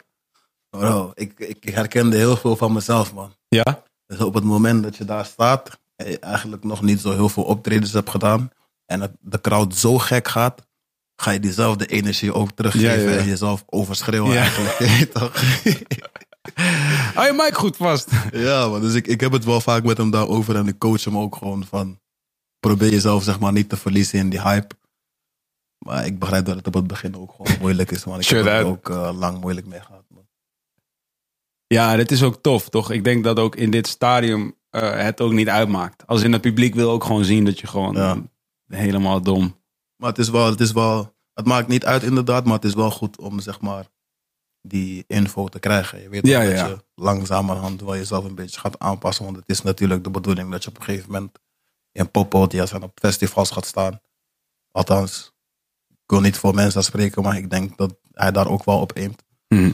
Dus eh, om daar langzaam naartoe te bouwen is wel goed, man. Ik zat laatst bijvoorbeeld mijn eerste optreden bij Appelsap terug te kijken. Dat was een van mijn eerste echte grote optredens. Wat was er toen uit? Eh, volgens mij was toen net die 101 bars uit. Oh ja, dus dat was echt... Ja, verder nog niet zo heel veel singles of zo. Dus. Maar ja, ik stond daar ook eh partijtjes te schreeuwen, bro. Hoe oud was je toen? ik was toen, eh, geloof ik, 17 man. 16, 17. Wauw. Ja, het was in 2015, in augustus 2015. Ja. Ja, dus Even terugrekenen. ja, nou, als je 22 nu bent, dan was je 18. Ja, ligt eraan. 15 toch? Was augustus was in 15. het is nu augustus en ik augustus ben- 19. Ik ben van oktober. Ja, toch? Ja. Als je nu 22, dus je wordt 23 in oktober. Ja. Ja, was je toen 18. Ja. Is gek, hè? Ja, heel gek man. K- Kijk je naar jezelf en, en bedenk je dan wat er toen allemaal door je hoofd ging? Wat, wat bij mij heel erg gek is, is dat er heel weinig door mijn hoofd ging op dat Ja? moment, man. Ja, man. Op het moment dat mijn, zeg maar, mijn naam werd omgeroepen en ik op stage liep, ging er een hele andere knop om. En dat gebeurt nu nog steeds eigenlijk, man. Ik, ik leef zeg maar heel erg in het moment. Maar ja, voor de, voor de show probeer ik me sowieso niet zo heel veel bezig te houden met de show. Ik weet meestal 9 van de 10 keer pas waar ik sta op de dag zelf. oh, want ik weet gewoon van mezelf. Anders ga ik mezelf druk maken over eh, wat voor publiek komt daar. Moet ik misschien dit doen of moet ik misschien dat doen? Ja. Dus ik probeer dat gewoon zoveel mogelijk eh, gescheiden te houden. Dus dit is, dames en heren, als je van plan bent om te gaan rappen, dit is een pro-tip. Dit is een goede tip. Onthoud deze tip. Want ik zat op een gegeven moment ergens in mijn fase dat ik aan het rappen was, ging ik dit wel doen, wat jij nu omschrijft. Dat is tough, man. Dat is echt niet iets wat je moet willen doen. Je wordt heel verdrietig. Als je de hele tijd, je wordt moe van tevoren. Je hebt, heb je het nooit gehad? Die, eh, zo'n fase dat je even gewoon geen zin had? Dat ik geen zin had, ja zeker man. Maar ik heb ook zeg maar die fase wat jij hebt gehad, dat je daar wel over nadacht. Ja, Heb ik bij de grotere shows wel gehad. ja, ja. Wat Lowlands en zo. Ja, en of de eerste was een Noorderslag denk ik. Ja. Dan krijg je van alles naar je toe geslingerd. Ja, Dat sorry man, ik heb je ook geluld toen, sorry. Ja, mensen gaan tegen je zeggen van, hey, is een heel ander publiek. Je moet even uh, een erbij. eh. Je wordt recensies geschreven. Dit, dit is je kans Ja, om op. Lowlands te spelen. Wat, wat mij vooral, zeg maar, heel paranoia maakte een paar dagen daarvoor, is dat mensen echt gingen zeggen van, zij komen niet op, op jou te chillen. Zij komen daar gewoon met een kladblokje staan en kijken of ze jou gaan boeken. Ik weet wel dat ik dit ook gezegd heb tegen je, sorry. Ja. Ik weet niet wie het allemaal nog meer gezegd heeft, maar ik weet dat ik het ook gezegd heb. Het is, En, en ja, wat, wat daar zeg maar mij wel heeft geholpen, is dat ik, toen ik daar aankwam, dat ik op een gegeven moment gewoon dacht van, hé, hey, weet je wat, whatever. fuck it man. Fuck wat iedereen heeft gezegd. Je weet toch, ik ga gewoon mijzelf hier doen. Als ze, voelen, als ze het voelen, voelen ze het. En voelen ze het niet, even goed. Ik heb alles gegeven, je weet toch. En dat was misschien vijf minuten voor mijn optreden of zo. Dus toen ging ik gewoon vol in, man. Ja. Eh, ja. Goed uitgepakt. Dat was sowieso was dat voor mij, want ik kom op Noorderslag al sinds, eh, pff, lang. Ik weet niet, 2000, misschien wel vier of zo. En ehm, voor mij was het wel oprecht de eerste keer. Ik heb daar natuurlijk wel dingen gezien voor jou die ook heel goed gingen. Zoals Kraantje of zo. Maar Kraantje komt uit Groningen bijvoorbeeld. Ja. En dus dat was wel een van de eerste keren dat ik, eh, dat ik dus iemand zag daar. eh, die inderdaad bewees dat wat ik dacht dat dat was. Dat dat het dus niet hoefde te zijn. Dat was de eerste keer. Dus toen ik bij jou was, want ik kwam daar ook kijken. Was de eerste keer dat ik zag van, oh, ik had het mis man. Dit hoeft niet zo te zijn. Maar dat was de eerste keer. Jij hebt in een gekke trans sowieso heb jij in een gekke transitiefase gezeten. Jij hebt die hele, je hebt echt meegemaakt dat het kwam van nul naar waar het nu is, zeg maar. Jij was precies de, de, de, de, de eerste om, laat ik zeggen, de jongste generatie die nog meemaakte dat het helemaal niks was, eigenlijk. Tenminste, je had al wel bijvoorbeeld festivals, Absap en zo, waar je kon spelen natuurlijk. Maar, Ja. En 101 Bars bestond bijvoorbeeld, wat een belangrijke impuls is geweest, ook voor jou. Ja, man. Maar er heeft daarvoor gewoon. Ik denk dat dat zeg maar ook is waarom ik alles wat ik nu aan het doen ben ook echt waardeer. Ja. Er heeft nog wel gewoon een gat van bijna een jaar tussen gezeten. Waarin ik wel al bekend was, maar nog niet echt geld verdiende. Ja, ja. Het geld te verdienen viel, dat wat nu te verdienen valt. Ja. Dus ja, ik, ik, ik waardeer gewoon zeg maar wel daardoor wel meer alles wat, wat ik nu aan het doen ben, man. Op het moment dat je nu een hit scoort en bekend wordt, ja, dan eh, komen de centen wel binnen, denk ik. Eh, je, je hebt ook een goede relatie met Leaves bijvoorbeeld. Ja. Wat weer een hele jonge jongen is die... eh, ik moest laatst ook lezen dat jij hem eigenlijk had ontdekt voordat ik hem had ontdekt. Wist ik, wist ik niet, geloof ik ook niet, maar... eh, nee, nee, nee. Maar ehm, eh, hij is bijvoorbeeld... Ik heb, ik heb ook gezegd dat ik, eh, dat, ik, eh, dat ik hem niet had kunnen bieden wat jij me hebt Weet ik, weet ik, weet ik, weet ik, Ja, dat moet je erbij zeggen. Je riep op tot een boycott van Noah's Ark. Dat is wat ik me kan herinneren. Je zei wat ik snap, weet je, ik snap dat. Maar ja, die geintje die Hef maakte, zo, snap je, die vallen altijd moeilijk. Zo, ik dacht echt van, oh man. Ik ben zo blij dat mensen niet altijd luisteren als Hef aan het praten is. Want als het gaat over geintjes, deze man maakt echt geintjes. Oh, echt zo goed. Anyway, eh Leaves, ja. Hij, hij, hij is bijvoorbeeld van de generatie die erin kwam. Terwijl het eigenlijk allemaal al was wat het, wat het, wat het is, zeg maar. Ja. Zie je dat? Zie je dat verschil? Hoe, hoe hij nu, zeg maar, in die come-up is en hoe jij dat was? Is, is, zit hij daar anders in, denk je, dan jij? Ja, natuurlijk, hij is een ander mens, maar... Ik denk dat het verschil met Leaves is dat hij ook eh, gewoon een hele nuchtere jongen is, man. Dat hij niet denkt van, ik ben nu bekend en ik ga nu 5000 euro opmaken vandaag, 10.000 euro opmaken vandaag of morgen en overmorgen dit doen en dat doen. Hij is zeg maar wel heel bewust eh, bezig met ook zijn eigen ontwikkeling, man, en waar hij naartoe wilt met zijn eigen groei, zeg maar. Ik denk dat dat gewoon wel het verschil maakt, man. Maar ja, ik wil niet eh, voorbeelden opnoemen of zo, maar ik denk dat er ook gewoon heel veel artiesten zijn die daar wat meer moeite mee hebben. Ja, om mijn hoofd koel te houden. Ja, Maar ik kan me dat ook voorstellen. ja zeker, man. Zeker, ik kan me zeker voorstellen, man. De ene, de ene, voor de ene is het gewoon van, ik heb het nooit gehad, dus ik ga het nu allemaal doen. Mhm. Voor de andere is het, ik heb het nooit gehad, dus ga ik er nu gewoon rustig mee om, want ik weet dat het ook weer voorbij kan zijn, heel snel. Ik denk dat dat gewoon het grote verschil is tussen mensen, artiesten.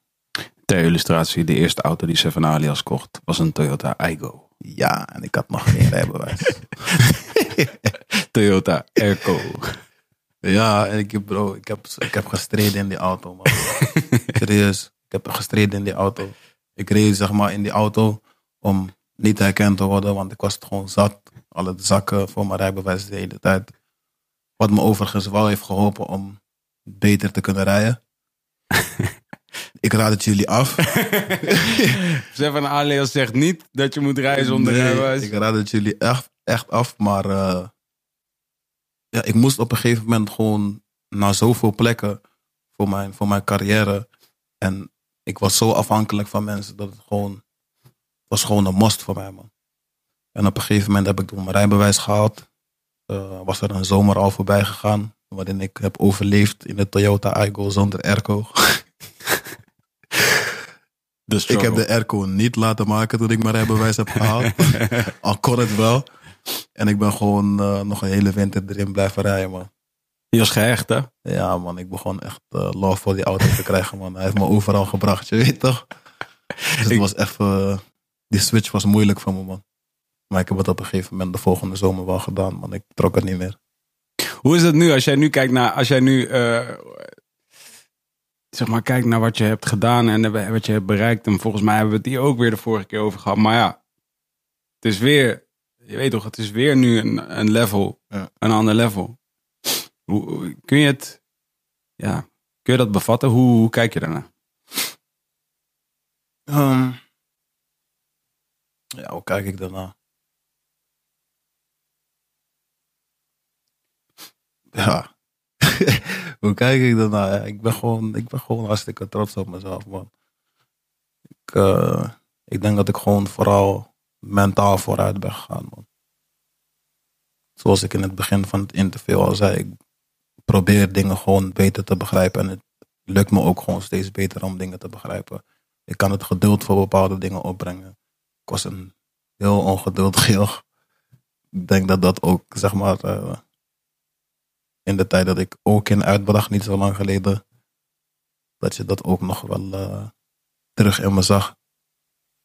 Maar langzaam eh begin dat wel een beetje weg te trekken en begin ik ook naar het grotere plaatje te kijken en eh, wat het voor mij gaat betekenen op de langere termijn in mijn carrière.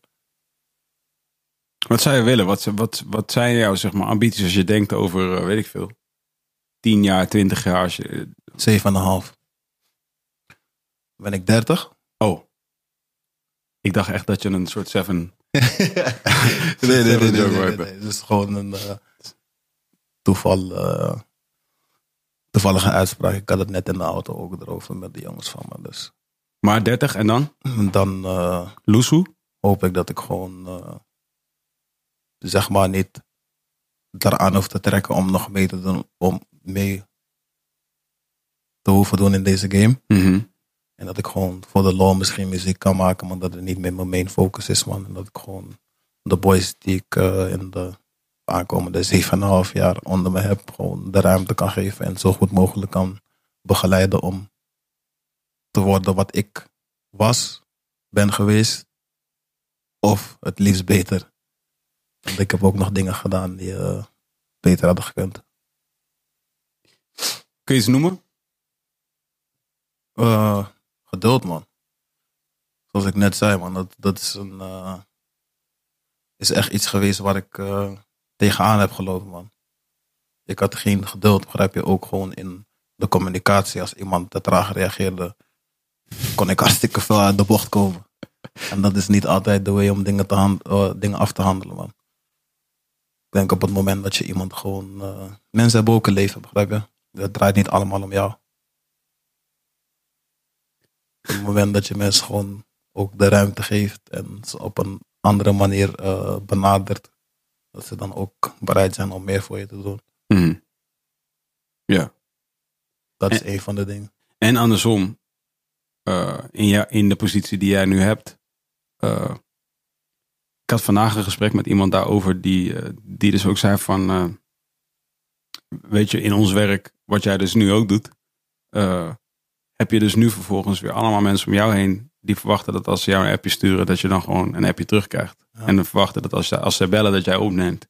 En die verwachten dat als zij zeggen... ik, heb, ik vind deze mix niet goed... dat het dan over tien minuten een nieuwe ligt waar ze wel blij mee zijn. Right? Dus van dat, dat is dat ding. En ehm, eh, dat, is best wel een, eh, dat is best wel een moeilijke taak om op je te nemen. En ik denk dus ook dat je op het moment dat je zelf ook maar enigszins in die positie terechtkomt, dat je dan ook beter begrijpt van, oh maar wacht, zo is het dus voor deze persoon. Dit is wat ik concludeerde toen ik, toen ik eenmaal een beetje serieuzer dit aan het doen was, dat ik besefte van, oh, maar alle verhalen die over Kees gaan, die komen van dit. Ja, Die komen van mensen die het gevoel hebben dat hij allerlei dingen geen tijd voor ze had, geen dit, geen dat. Maar wij hebben het over honderden mensen. hij kan praktisch gezien nooit reageren op al die mensen. Dat is onmogelijk. Precies. dat, zeg maar, die, die switch van artiest naar labelbaas heeft me ook gewoon echt eh, wat nuchter naar de situatie laten kijken, man. Tja, nu, is, nu ben ik zeg maar in de positie dat... Vroeger, vroeger was ik degene die ging klagen om mixen, zoals je net zegt bijvoorbeeld. En als ik niet snel genoeg die mix terugkreeg, daar komt dan weer dat stukje geduld eh, bij kijken. Dan was het also al zo van, jij neemt me niet serieus. Je Ja. hebt geen tijd voor me. Nou ja, nu merk je het gewoon. eh, ik ben natuurlijk nog steeds zelf artiest. En met heel veel dingen bezig. Ik heb de afgelopen tijd ook mijn eigen album afgerond. In de tussentijd dat ik eh, het album met de jongens aan het afronden was. Maar eh, communicatie is daarin gewoon belangrijk, man. Ik laat de jongens wel gewoon weten van boys. Deze week ben ik wat drukker. Ik ben eh, sessies aan het doen voor mijn album bijvoorbeeld. Of eh, ik ga op schrijverskamp of wat dan ook. Ik probeer gewoon wel zo transparant mogelijk met de jongens te zijn. Zodat ze ook weten van... Hij negeert me niet omdat hij geen zin heeft of wat dan ook. Mhm. Hij is echt ergens mee bezig. En wat zijn, je, wat zijn je ambities in, in die labelindustrie? Want je zegt, oké, 7,5 jaar, 30 en dan ga je misschien nog rappen voor je plezier. Maar betekent dat ook dat je dan zegt van, dan ben ik gewoon fulltime, of tenminste professioneel gezien, ben ik in de industrie? Ja, laten we hopen van wel. Inshallah, je weet toch. Ja? Dat, maar dat is ook echt wat je nu, dat is wat je denkt van, ja, dat is wel Ja, wat, hoe ik mezelf Ik, dan kijk, zie. weet je wat het is? Ik vind het allemaal wat tof om te doen. Het rappen zelf. Het is ook gewoon wat ik het liefste doe. En ja, waar ik gewoon mezelf het prettigst bij voel. Maar alles wat er zeg maar bij komt kijken. Alle aandacht, alle, alle privacy die je inlevert op het moment dat jij de deur uitstapt jezelf van alias en geen Safari ook meer. Ja. Begrijp je? Dat, eh, ja, je weet toch, alle lof voor de fans, maar ik zit daar niet per se continu op te wachten. Het is moeilijk, eh, moeilijk te- want ik hoor het je zeggen en je zegt meteen, hey, lof naar jullie. Omdat Ja, je, je voelt je ergens natuurlijk Ik wel. voel dat me je- gewoon schuldig ook als ik dat ja, zeg. toch? Je weet toch? Van, Je wil niet het is niet dat je me niet kan aanspreken als je me Ja, tegenkomt. Ik zal nooit nee zeggen. Je weet toch? Omdat ik zelf ook gewoon weet hoe het is. Als, je, als ik Mick Mill tegen zou komen, zou ik hem ook aanspreken. Je Ja, weet toch? Ja, nu nog steeds? Ja, zeker man. Miek, selfie, selfie. Ah, Hey, joh, nee, Albert misschien, niet eens, right misschien niet eens per se selfie, maar gewoon maar fuck Ja, hoe gaat het met je? Je weet toch? ja. Het gaat goed met hem trouwens. Ja, man, ik, eh, ik zag dat die eh, joint, vent- joint venture met eh, Rock Nation is aan. Ja. Echt een goeie. Ja, man. Maar ja, dat man. Je weet toch, je voelt je ergens altijd wel fire om zoiets uit te spreken. Maar ik, ik ben gewoon niet zo'n aandachtspersoon. Nee, het zit hem niet in, in de liefde die, eh, van die mensen, want daar ben je natuurlijk dankbaar voor. Het zit Ja. hem in dat jij eh, niet per se de persoon bent die eh, de hele dag graag. Ja, ik denk dat mensen dat ook wel zien, man. Ik ben gewoon laid back. Je weet toch, Ja. ik kom me niet zomaar op plekken tegen. Ik ga niet uit. Ik ga nauwelijks uit eten. En als ik uit eten ga, is het ergens waar ik...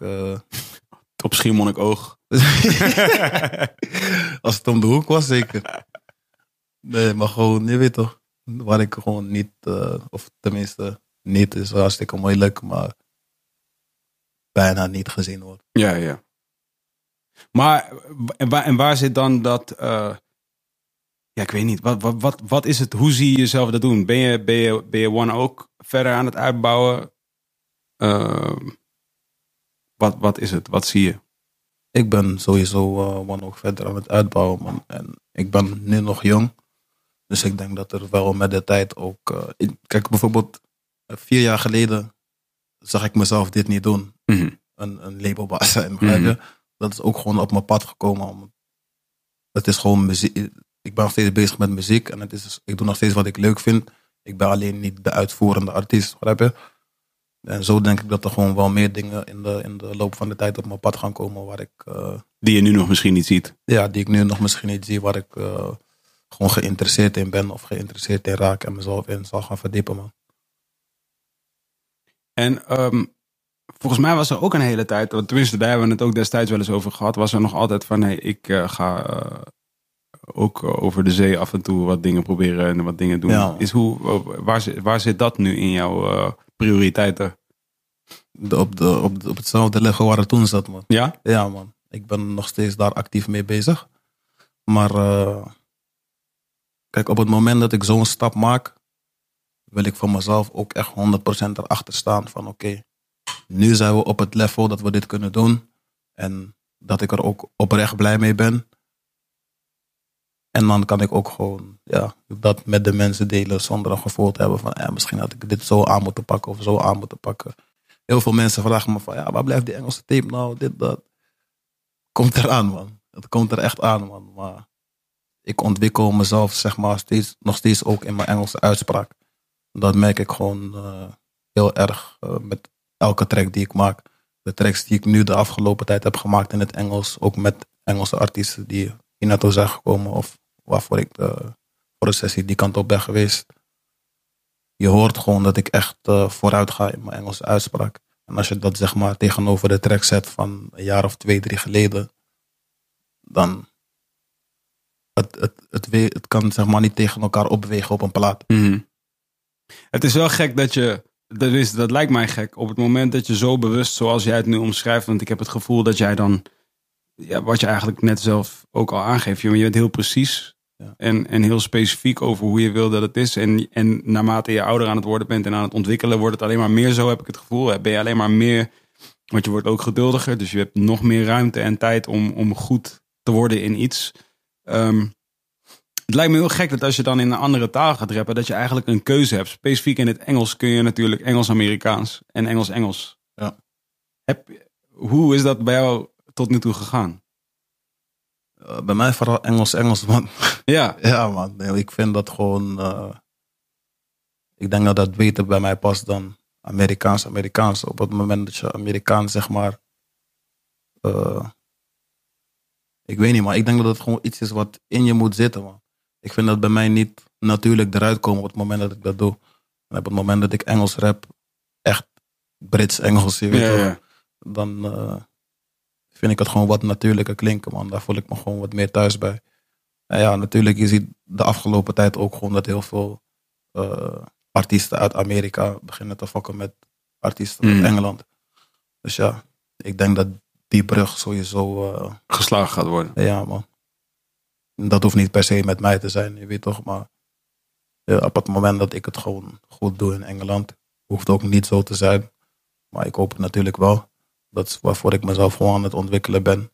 En dan eh, zou het niet onmogelijk moeten kunnen zijn dat ik eh, ook wat in Amerika kan doen. Durf je daar een, eh, durf je daar een soort tijd op te zetten? Dat je denkt van, nou, rond die tijd zal ik wel... Ik weet dat je nu denkt van, vaak. Eh, eigenlijk niet, man. Ik,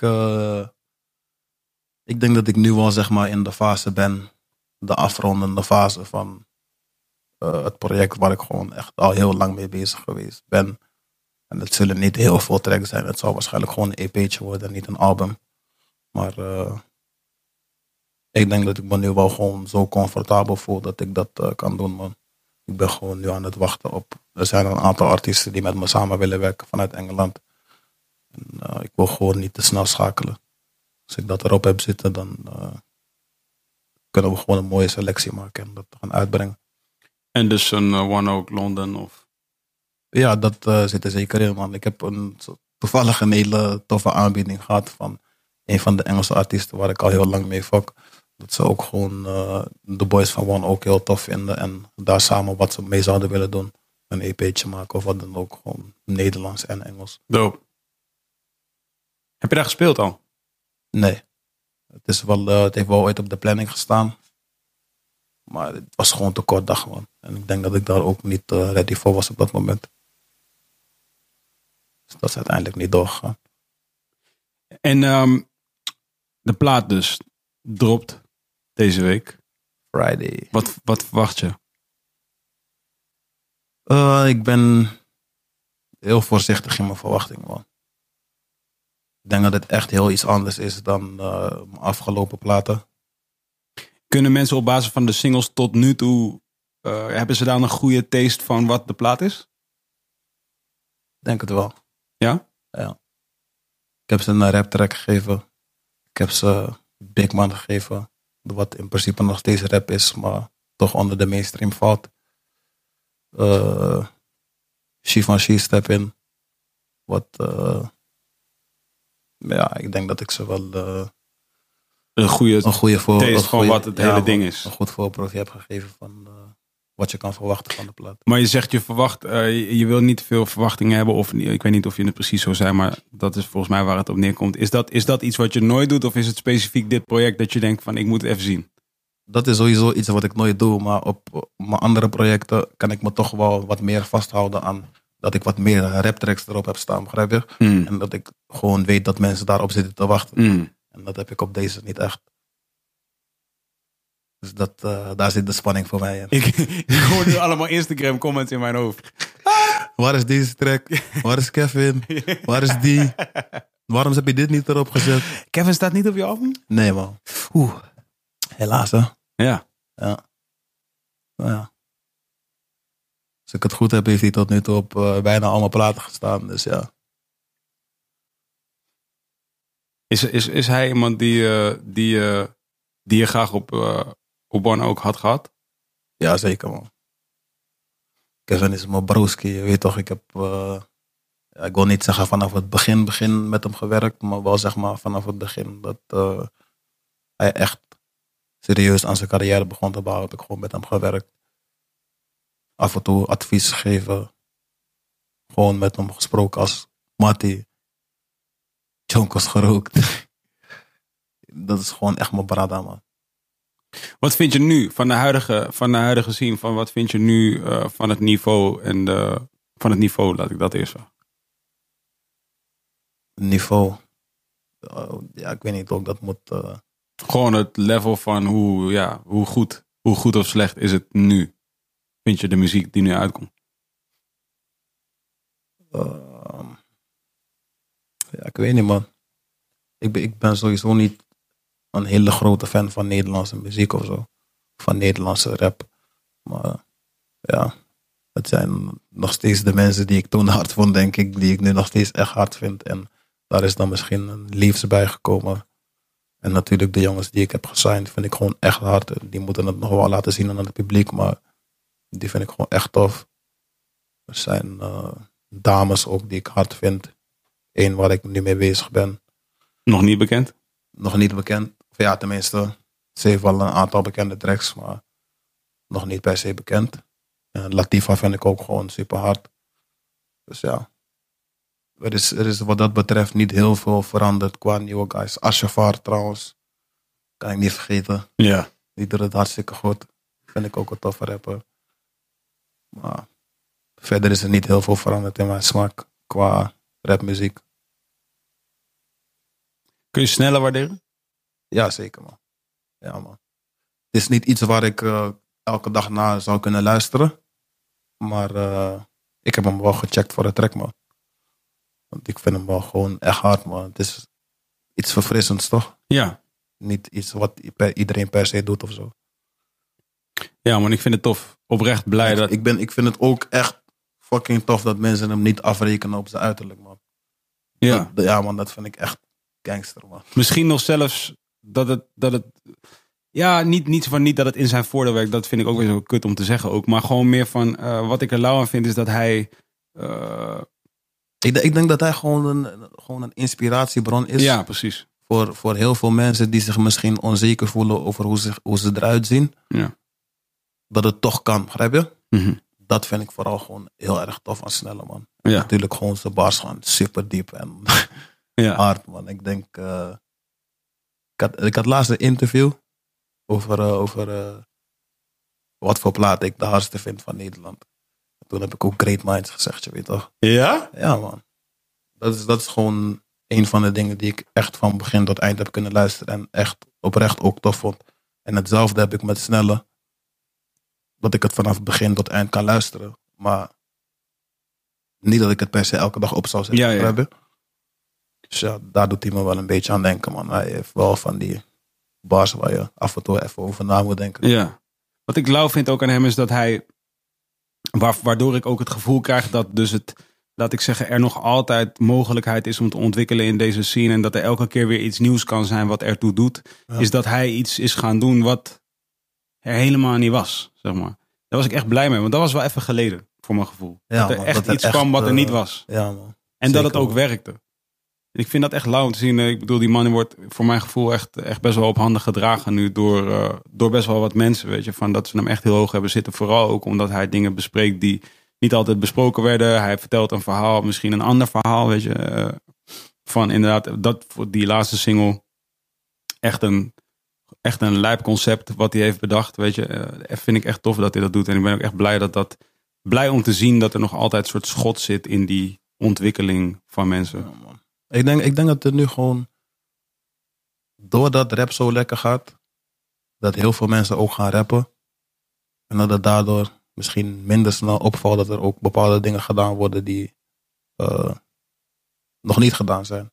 Zoals bijvoorbeeld de Snelle. Ik denk dat Snelle ook wel gerapt heeft, zeg maar, voordat hij bekend werd, toch? Mhm. Hij zat bij een broodacademie.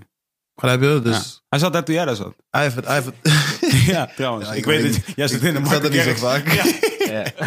ik zat daar toen jij daar zat. Hey, je hebt, ja, je hebt niet herkend. nooit gezien. Shit, nee man, maar gewoon, je weet toch. Ja, hetzel- hetzelfde was met mij in principe. Je weet toch, ik rapte ook misschien al eh, een jaar of twee voordat ik bekend werd. Ja. Hij wel mij- langer, hij wel langer, man. Ja, maar bij mij was er dan bijvoorbeeld niet, nog niet zo heel veel aanbod dat- als dat er nu is. Ja. En dat is er nu wel. Ja. Dus dan is het ook wat moeilijker om zeg maar daartussen op te vallen. Ja. Maar Ja, ik heb dit nu inmiddels al een paar keer verteld, maar ik heb ook het gevoel dat dat wel, wel mag. Maar ik, wel, hij, met hem specifiek zat ik dan wel af en toe in zo'n eh, in zo'n hockey bij eh, Herman Brood Academie. En het is echt oprecht, en daarom vind ik het ook tof om te vertellen, oprecht mooi om te zien dat eh, zijn grote worst- worsteling die hij doormaakte tijdens die periode was dus ook werkelijk van hoe vind ik mijn shit. Ja. Je weet toch, omdat eh, in die periode weet ik ook niet even precies meer wat er allemaal papin was. Maar in ieder geval een heleboel hoop dingen die nu ook papin zijn. En nog, laat ik zeggen, die laatste stuiptrekkingen van een beetje die IDM-achtige shit. Dat was volgens mij nog populair. En, en, ehm, en gewoon, nou, jij was, weet je, echt toen in je come-up. En, eh, en, en dingen. En hij, hij had volgens mij op dat moment echt heel specifiek zoiets van: ik heb geen plek in deze shit. Weet je, van er is geen plek voor mij. Dat waren echt gesprekken die ik met hem voerde, waarin hij heel eerlijk en open was daarover, weet je. En heel duidelijk zei van, ik weet echt niet waar ik heen moet. En eigenlijk één ding wat, niet eens tegen hem, maar gewoon in het algemeen. ehm Eén ding wat, wat, waar ik altijd in heb geloofd, is gewoon als je, als je goed leert weten wie jij zelf bent en dat gewoon vertelt, Ja. dan doe je iets wat niemand doet. En dat is altijd tof. En misschien niet tof voor honderdduizend mensen, maar zeker tof voor, voor een bepaalde groep. een paar duizend man gaat dat hard vinden. En een Ik paar denk- duizend is alles wat je nodig hebt om, om te beginnen. Ik, denk, ik denk dat bijvoorbeeld Ares daar ook een heel mooi voorbeeld Ja, man. is, man. Ja, man. Ja, man. Ares heeft zichzelf in de afgelopen tijd, ik kon niet zeggen ontwikkeld, want ik vond hem altijd gewoon al fucking hard. Maar hij heeft de mensen in de afgelopen tijd, zeg maar, naar zich toe weten te Ja, trekken en zo'n fanbase weten te creëren, die gewoon voor 100% achter hem staan, begrijp je? Dus eh, dat, vind ik, wel- dat vind ik gewoon tof, man. Dat kan ik wel respecteren. Als er een, nu een nieuwe Great Minds moest worden eh, eh, samengesteld, wie zit er daarin? Bro, je stelt me een gekke vraag daar, man. ja, maar ik zeg je heel eerlijk, man. Zit je er zelf in? en dan, hoeveel mag ik erop noemen? Drie? Drie. Oh, wat. Dat is even, dit is even. Eh, ik denk eh Lijpen. Hmm. Die had ik er ook in zitten. Ja, toch? Ja. Ik denk dat Lijpen een hele sterke speler is. Ehm, wie zou ik dan nog meer in plaatsen? Eh,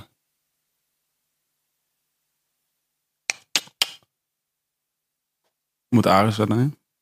Ze hebben wel die band. ja, ik, ik, zit, ik zit eh, te twijfelen tussen Snelle en Ares. Ja, ik had sneller erin. Ja, toch? Ja. Ja, ik denk, dat, ik denk dat dat wel misschien zeg maar, zo, ook zo'n project zou zijn waarop Ares zich zou kunnen onderscheiden, man. Misschien moet hij als producer mee. En dan gewoon misschien links en rechts een verse, maar niet per se die hele tape. Ja. Ik dat lijpen snelle. Chief.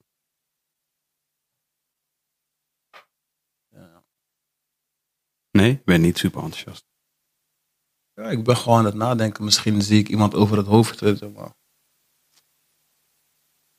Ik denk dat dat wel de, de ideale opstelling is op dit moment. Hij Ik denk, heeft- ik denk dat daar zeg maar in, in, in, in die selectie, gewoon die vier, dat, die, die, die vier, dat daar gewoon de meeste diepgang qua rap in Ja. zit op het moment, man. dat zat ik dus ook te denken van, eh, dan komt... Daarom wou ik er geen drie of noemen, maar, ja, ja, ja, ja, ja, ja. maar ik denk wel dat daar gewoon En Kevin? echt de meeste diepgang in zit, man. Kevin zou het ook kunnen, man. Kevin zou het zeker ook kunnen, man. Ja, man. Maar Kevin, ja, ik weet niet, man. Kevin is, eh, Een, een stijl die misschien moeilijk aansluit op... Die kan niet op iedereen. ja, ik denk dat hij, dat niet misschien op elke track tot zijn recht zal komen. Ja, Omdat hij gewoon ook iemand is die heel erg op zijn eigen shit is. ja. Dat waardeer ik echt aan Chief, man. Ik vind hem... Hij is echt een... Dat is voor mij wel echt gegroeid bij mij. Ik vind het gek hoe hij kan adapten aan een pokoe. Ja. Toch? Het is gek hoe hij kan... eh, Ja, man. en altijd op een pokoe te klopt. Dat is gek. Toch? Ja, man. Ja, ja, ja, ja. Maar oké, Grey Minds dus. Grey Minds 2. Dat zou maar kunnen, man. Chief, eh, Snelle en eh Lijpen. Misschien moeten jullie er een keer over nadenken.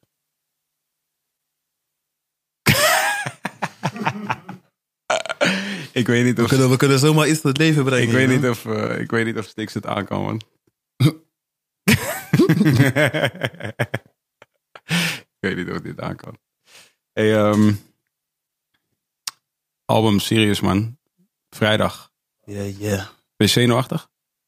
Ja, man. Ja? Ja, man. Oprecht zenuwachtig? Oprecht je zenuwachtig, niet, man. ga je niet kunnen slapen die dag?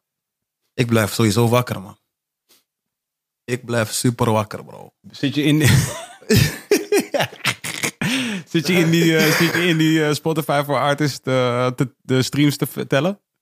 Eh, nee, dat niet. Maar ik, ik weet niet, man. Op het moment dat zeg maar, mijn album op Spotify altijd komt, Is het echt, hè? dan is het echt. Ja, man. toch? En dan ga ik hem ook echt vanaf begin tot eind Gek, hè? luisteren. Het klinkt dan ook anders ineens. Ja, man. Het is niet zo, maar het klinkt Het klinkt anders. gewoon, het lijkt alsof het beter klinkt dan Ja. ik of zo. Omdat het op Spotify staat. Ja. Maar, ja, man. Ik heb sowieso altijd wel gewoon gezonde zenuwen, gezonde spanning.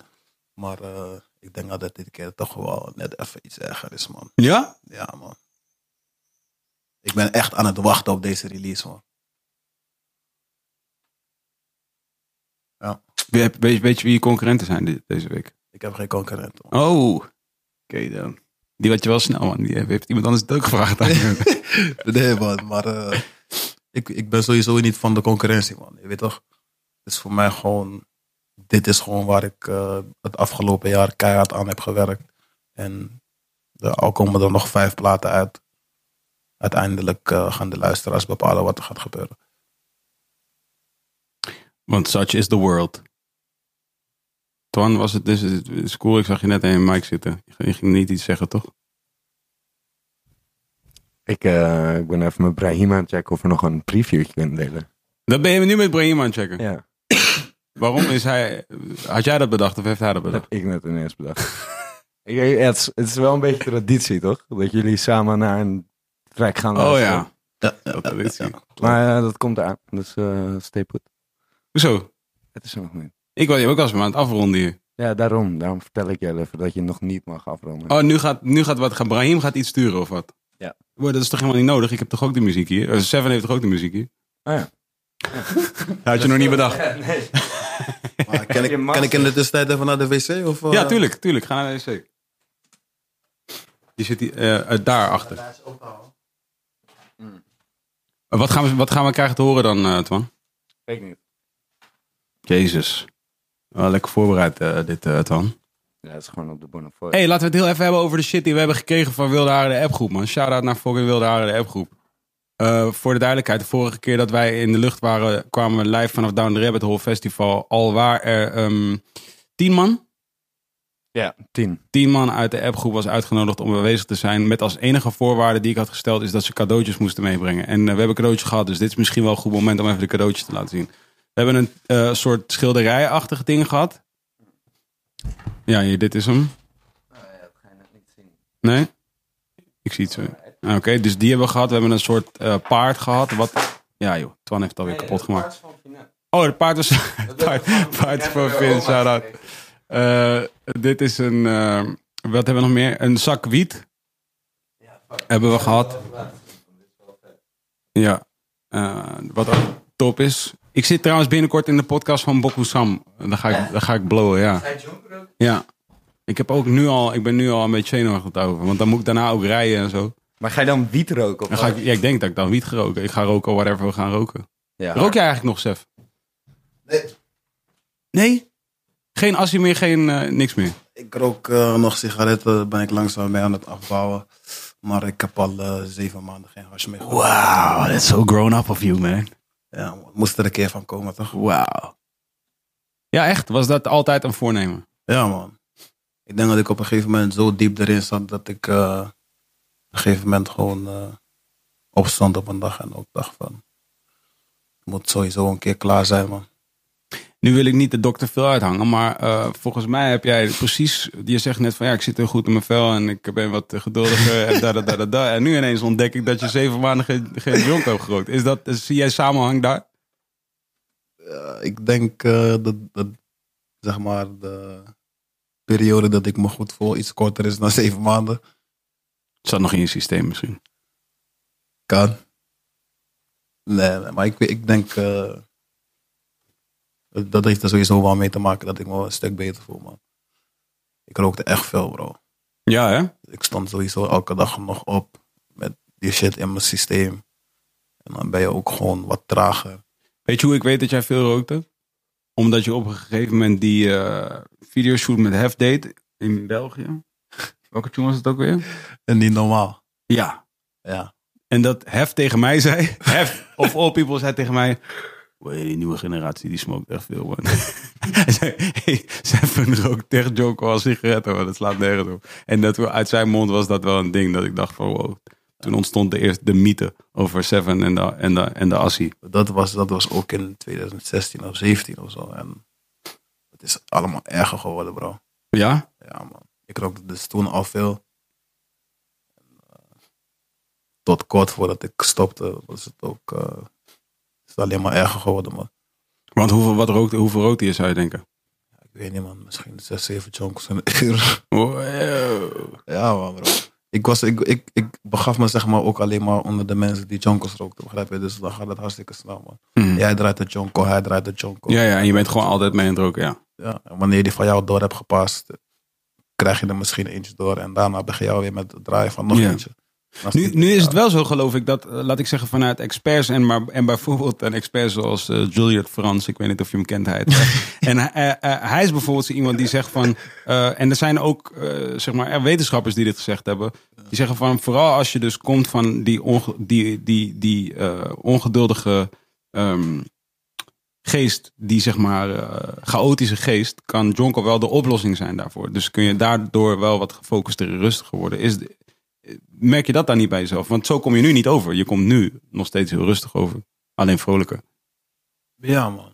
Eh, maar ik, ik denk dat ik mezelf zeg maar een tijdje ook ging vertellen dat ik Jonko nodig had voor bijvoorbeeld dit soort momenten om met mensen te kunnen praten. Gewoon voor de communicatie. Dat het dan allemaal wat makkelijker verliep. Voor jou waarschijnlijk. Ja, Ja. ja, ik werd niet per se rustiger van Jonko of zo, maar ja, ik weet niet man. Ik denk dat het gewoon misschien een beetje tussen de oren ook zat van ja, misschien heb ik dit gewoon nodig om Ja, ja. te kunnen functioneren op bepaalde momenten. Hey, dat is dus nog een ding dat jij hef kan leren. ik, denk, ik denk dat de hef eh, anders zit man. Ja, ja man, hij is die Obelix, toch? bij hem is het net andersom denk ik. Ja. Ja, ja, precies. Ja. Ja, hij heeft wel echt nodig. Ja, ik denk ook dat hij het echt nodig heeft. Plus, hij is echt een vrolijke vent. Ja. Dus ik weet ook niet of we hem veel vrolijker moeten hebben dan hij nu is. ik denk dat mensen dat heel vermoeiend zouden vinden. Hef op kantoor is ook echt een ervaring. Heb je het wel eens gezien? Ja, ik Heb Hef op kantoor gezien. gezien? Kan je, lach je nou als je hem ziet zitten achter een bureau? Het, ziet er, het ziet er gewoon zo onserieus uit. Maar, maar ja, Hef doet ook een aantal dingen voor eh, One Oak. Hef doet ook een aantal dingen voor mij. Dus eh, ik weet wel dat hij gewoon wel echt op zijn shit is. Man. Hij komt soms binnen in de, zeg maar, aan de overkant van waar, weet je, aan de kant waar ik zit, zeg maar. En dat is die grotere, of tenminste, het is een redelijk grote open ruimte, toch? Ja. En dan zitten mensen gewoon te werken. En we hebben nooit, er is nooit muziek aan, laat ik zeggen. Mensen luisteren wel individueel, maar er is nooit muziek in de ruimte. Dus het is best wel stil in die ruimte. Dus dan loopt hij binnen. En dan... Eh, Leef! Alsof het je laatste dag is. Het is echt een speciale soort vibe. man. Oké, wat gaan we luisteren dan? Nog Seven zeggen. Eentje? Mag ik zeggen? Ik heb, ik, heb, ik heb de regel gekregen max 13, 30 seconden. Max, Max de- ja. Oké. Dus dan moet je dat ook erbij houden. Als je dan een bepaalde verse wilt laten horen of iets. Oké. Oh. Oh. Ze staan niet in chronologisch volgorde trouwens. Nee. Kan ik wel doen natuurlijk. Ja, dat zou misschien helemaal geen slecht idee zijn. Zien mensen nu niet een of andere extensie die ze kunnen nee, kopen? zeker niet. Oké. Dit komt niet alleen. Ja, Van Dijk is ook ineens helemaal actief, joh. Oh, die heeft de mix gedaan natuurlijk. Um, even kijken. Ja.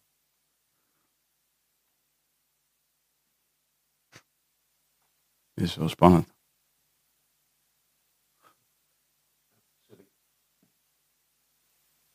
Eh, een van jullie mag het zeggen, man. Dat was snel. Nee, man, nee, man. Even jullie Nee, man. Die, die, nog, die nog even dit. Nee, man. Die helemaal niet, man. We, we gaan, we gaan ze nog geen FT geven, man.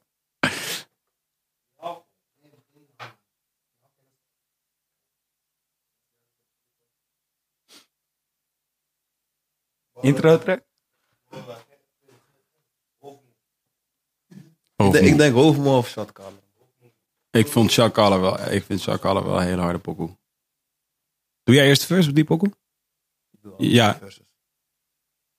Oh ja, tuurlijk ja. Oh ja, je komt met die soort gekke afkorting game. Ja. Die is, dat is een gek flowshow wat je daar gooit ook trouwens, man. Shout-out naar jou. Shot color? Die is echt gek. Punchlines. Ja, doe maar, man. Kom maar door. Zijn jullie ready, dames en heren? 30 seconden. Begint hij met hoek? Ja.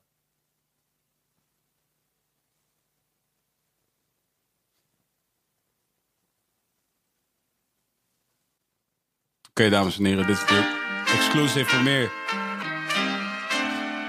Kiwiraki Bang.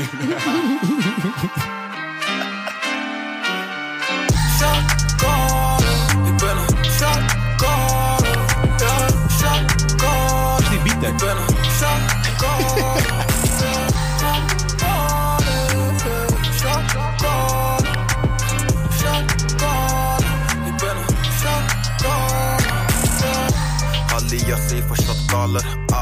Ik ben in charge net je ladder, ja Ik maak het waar, ben geen prater Word, word, verdag, maar ben niet de dader Heel gek.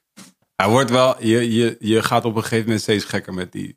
die hoe langer je deze, eh, rap deze heb- ik heb pokoe, hoe gekker het deze- wordt. Ik heb voor deze heb ik ook mijn tijd genomen. Ja, dat wist ik. Ik zat dat letterlijk te denken. Ik dacht van, hij moet echt gestudeerd hebben voor deze. Ja, nee, ja, veel wel meer eigenlijk. Ik heb, ik heb die, zeg maar, de eerste verse heb ik gewoon direct gelegd. Mhm. Toen dacht ik, weet je wat? Deze eerste verse vind ik zo hard. Ik ga vandaag geen tweede verse opnemen, man. Ik ga daar gewoon eh, een andere dag voor inplannen, man. En dat heb ik toen vervolgens gedaan.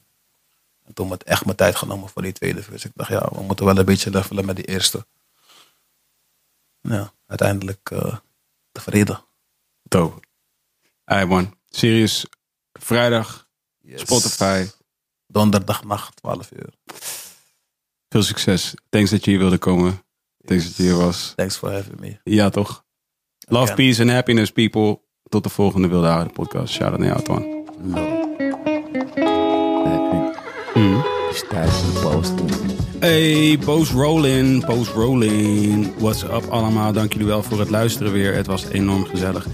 En als je nog eventjes wil, support ons dan. Ga naar petje.af slash wilde haren en support daar met een klein bedragje onze kant op. Omdat je zo erg geniet van de gesprekken die iedere, keer, iedere week weer gevoerd worden. En alles wat er wilde haren de podcast. Support the revolution. Join the movement. Make it real for yourself and for your life. Maar ga ook eventjes naar youtube.com slash podcast. Instagram.com slash podcast. Twitter.com slash PC. En naar de iTunes podcast app om daar te abonneren op Wilde Haren de podcast. Laat daar ook wat comments achter. Rate ons met vijf sterretjes. Zeg dat we helemaal top zijn. Zeg dat je enorm genoten hebt. Zeg dat het je leven intensief veranderd heeft. Als dat zo is natuurlijk. Je moet niet liegen. Dat is heel erg belangrijk. En on that note, tot de volgende aflevering.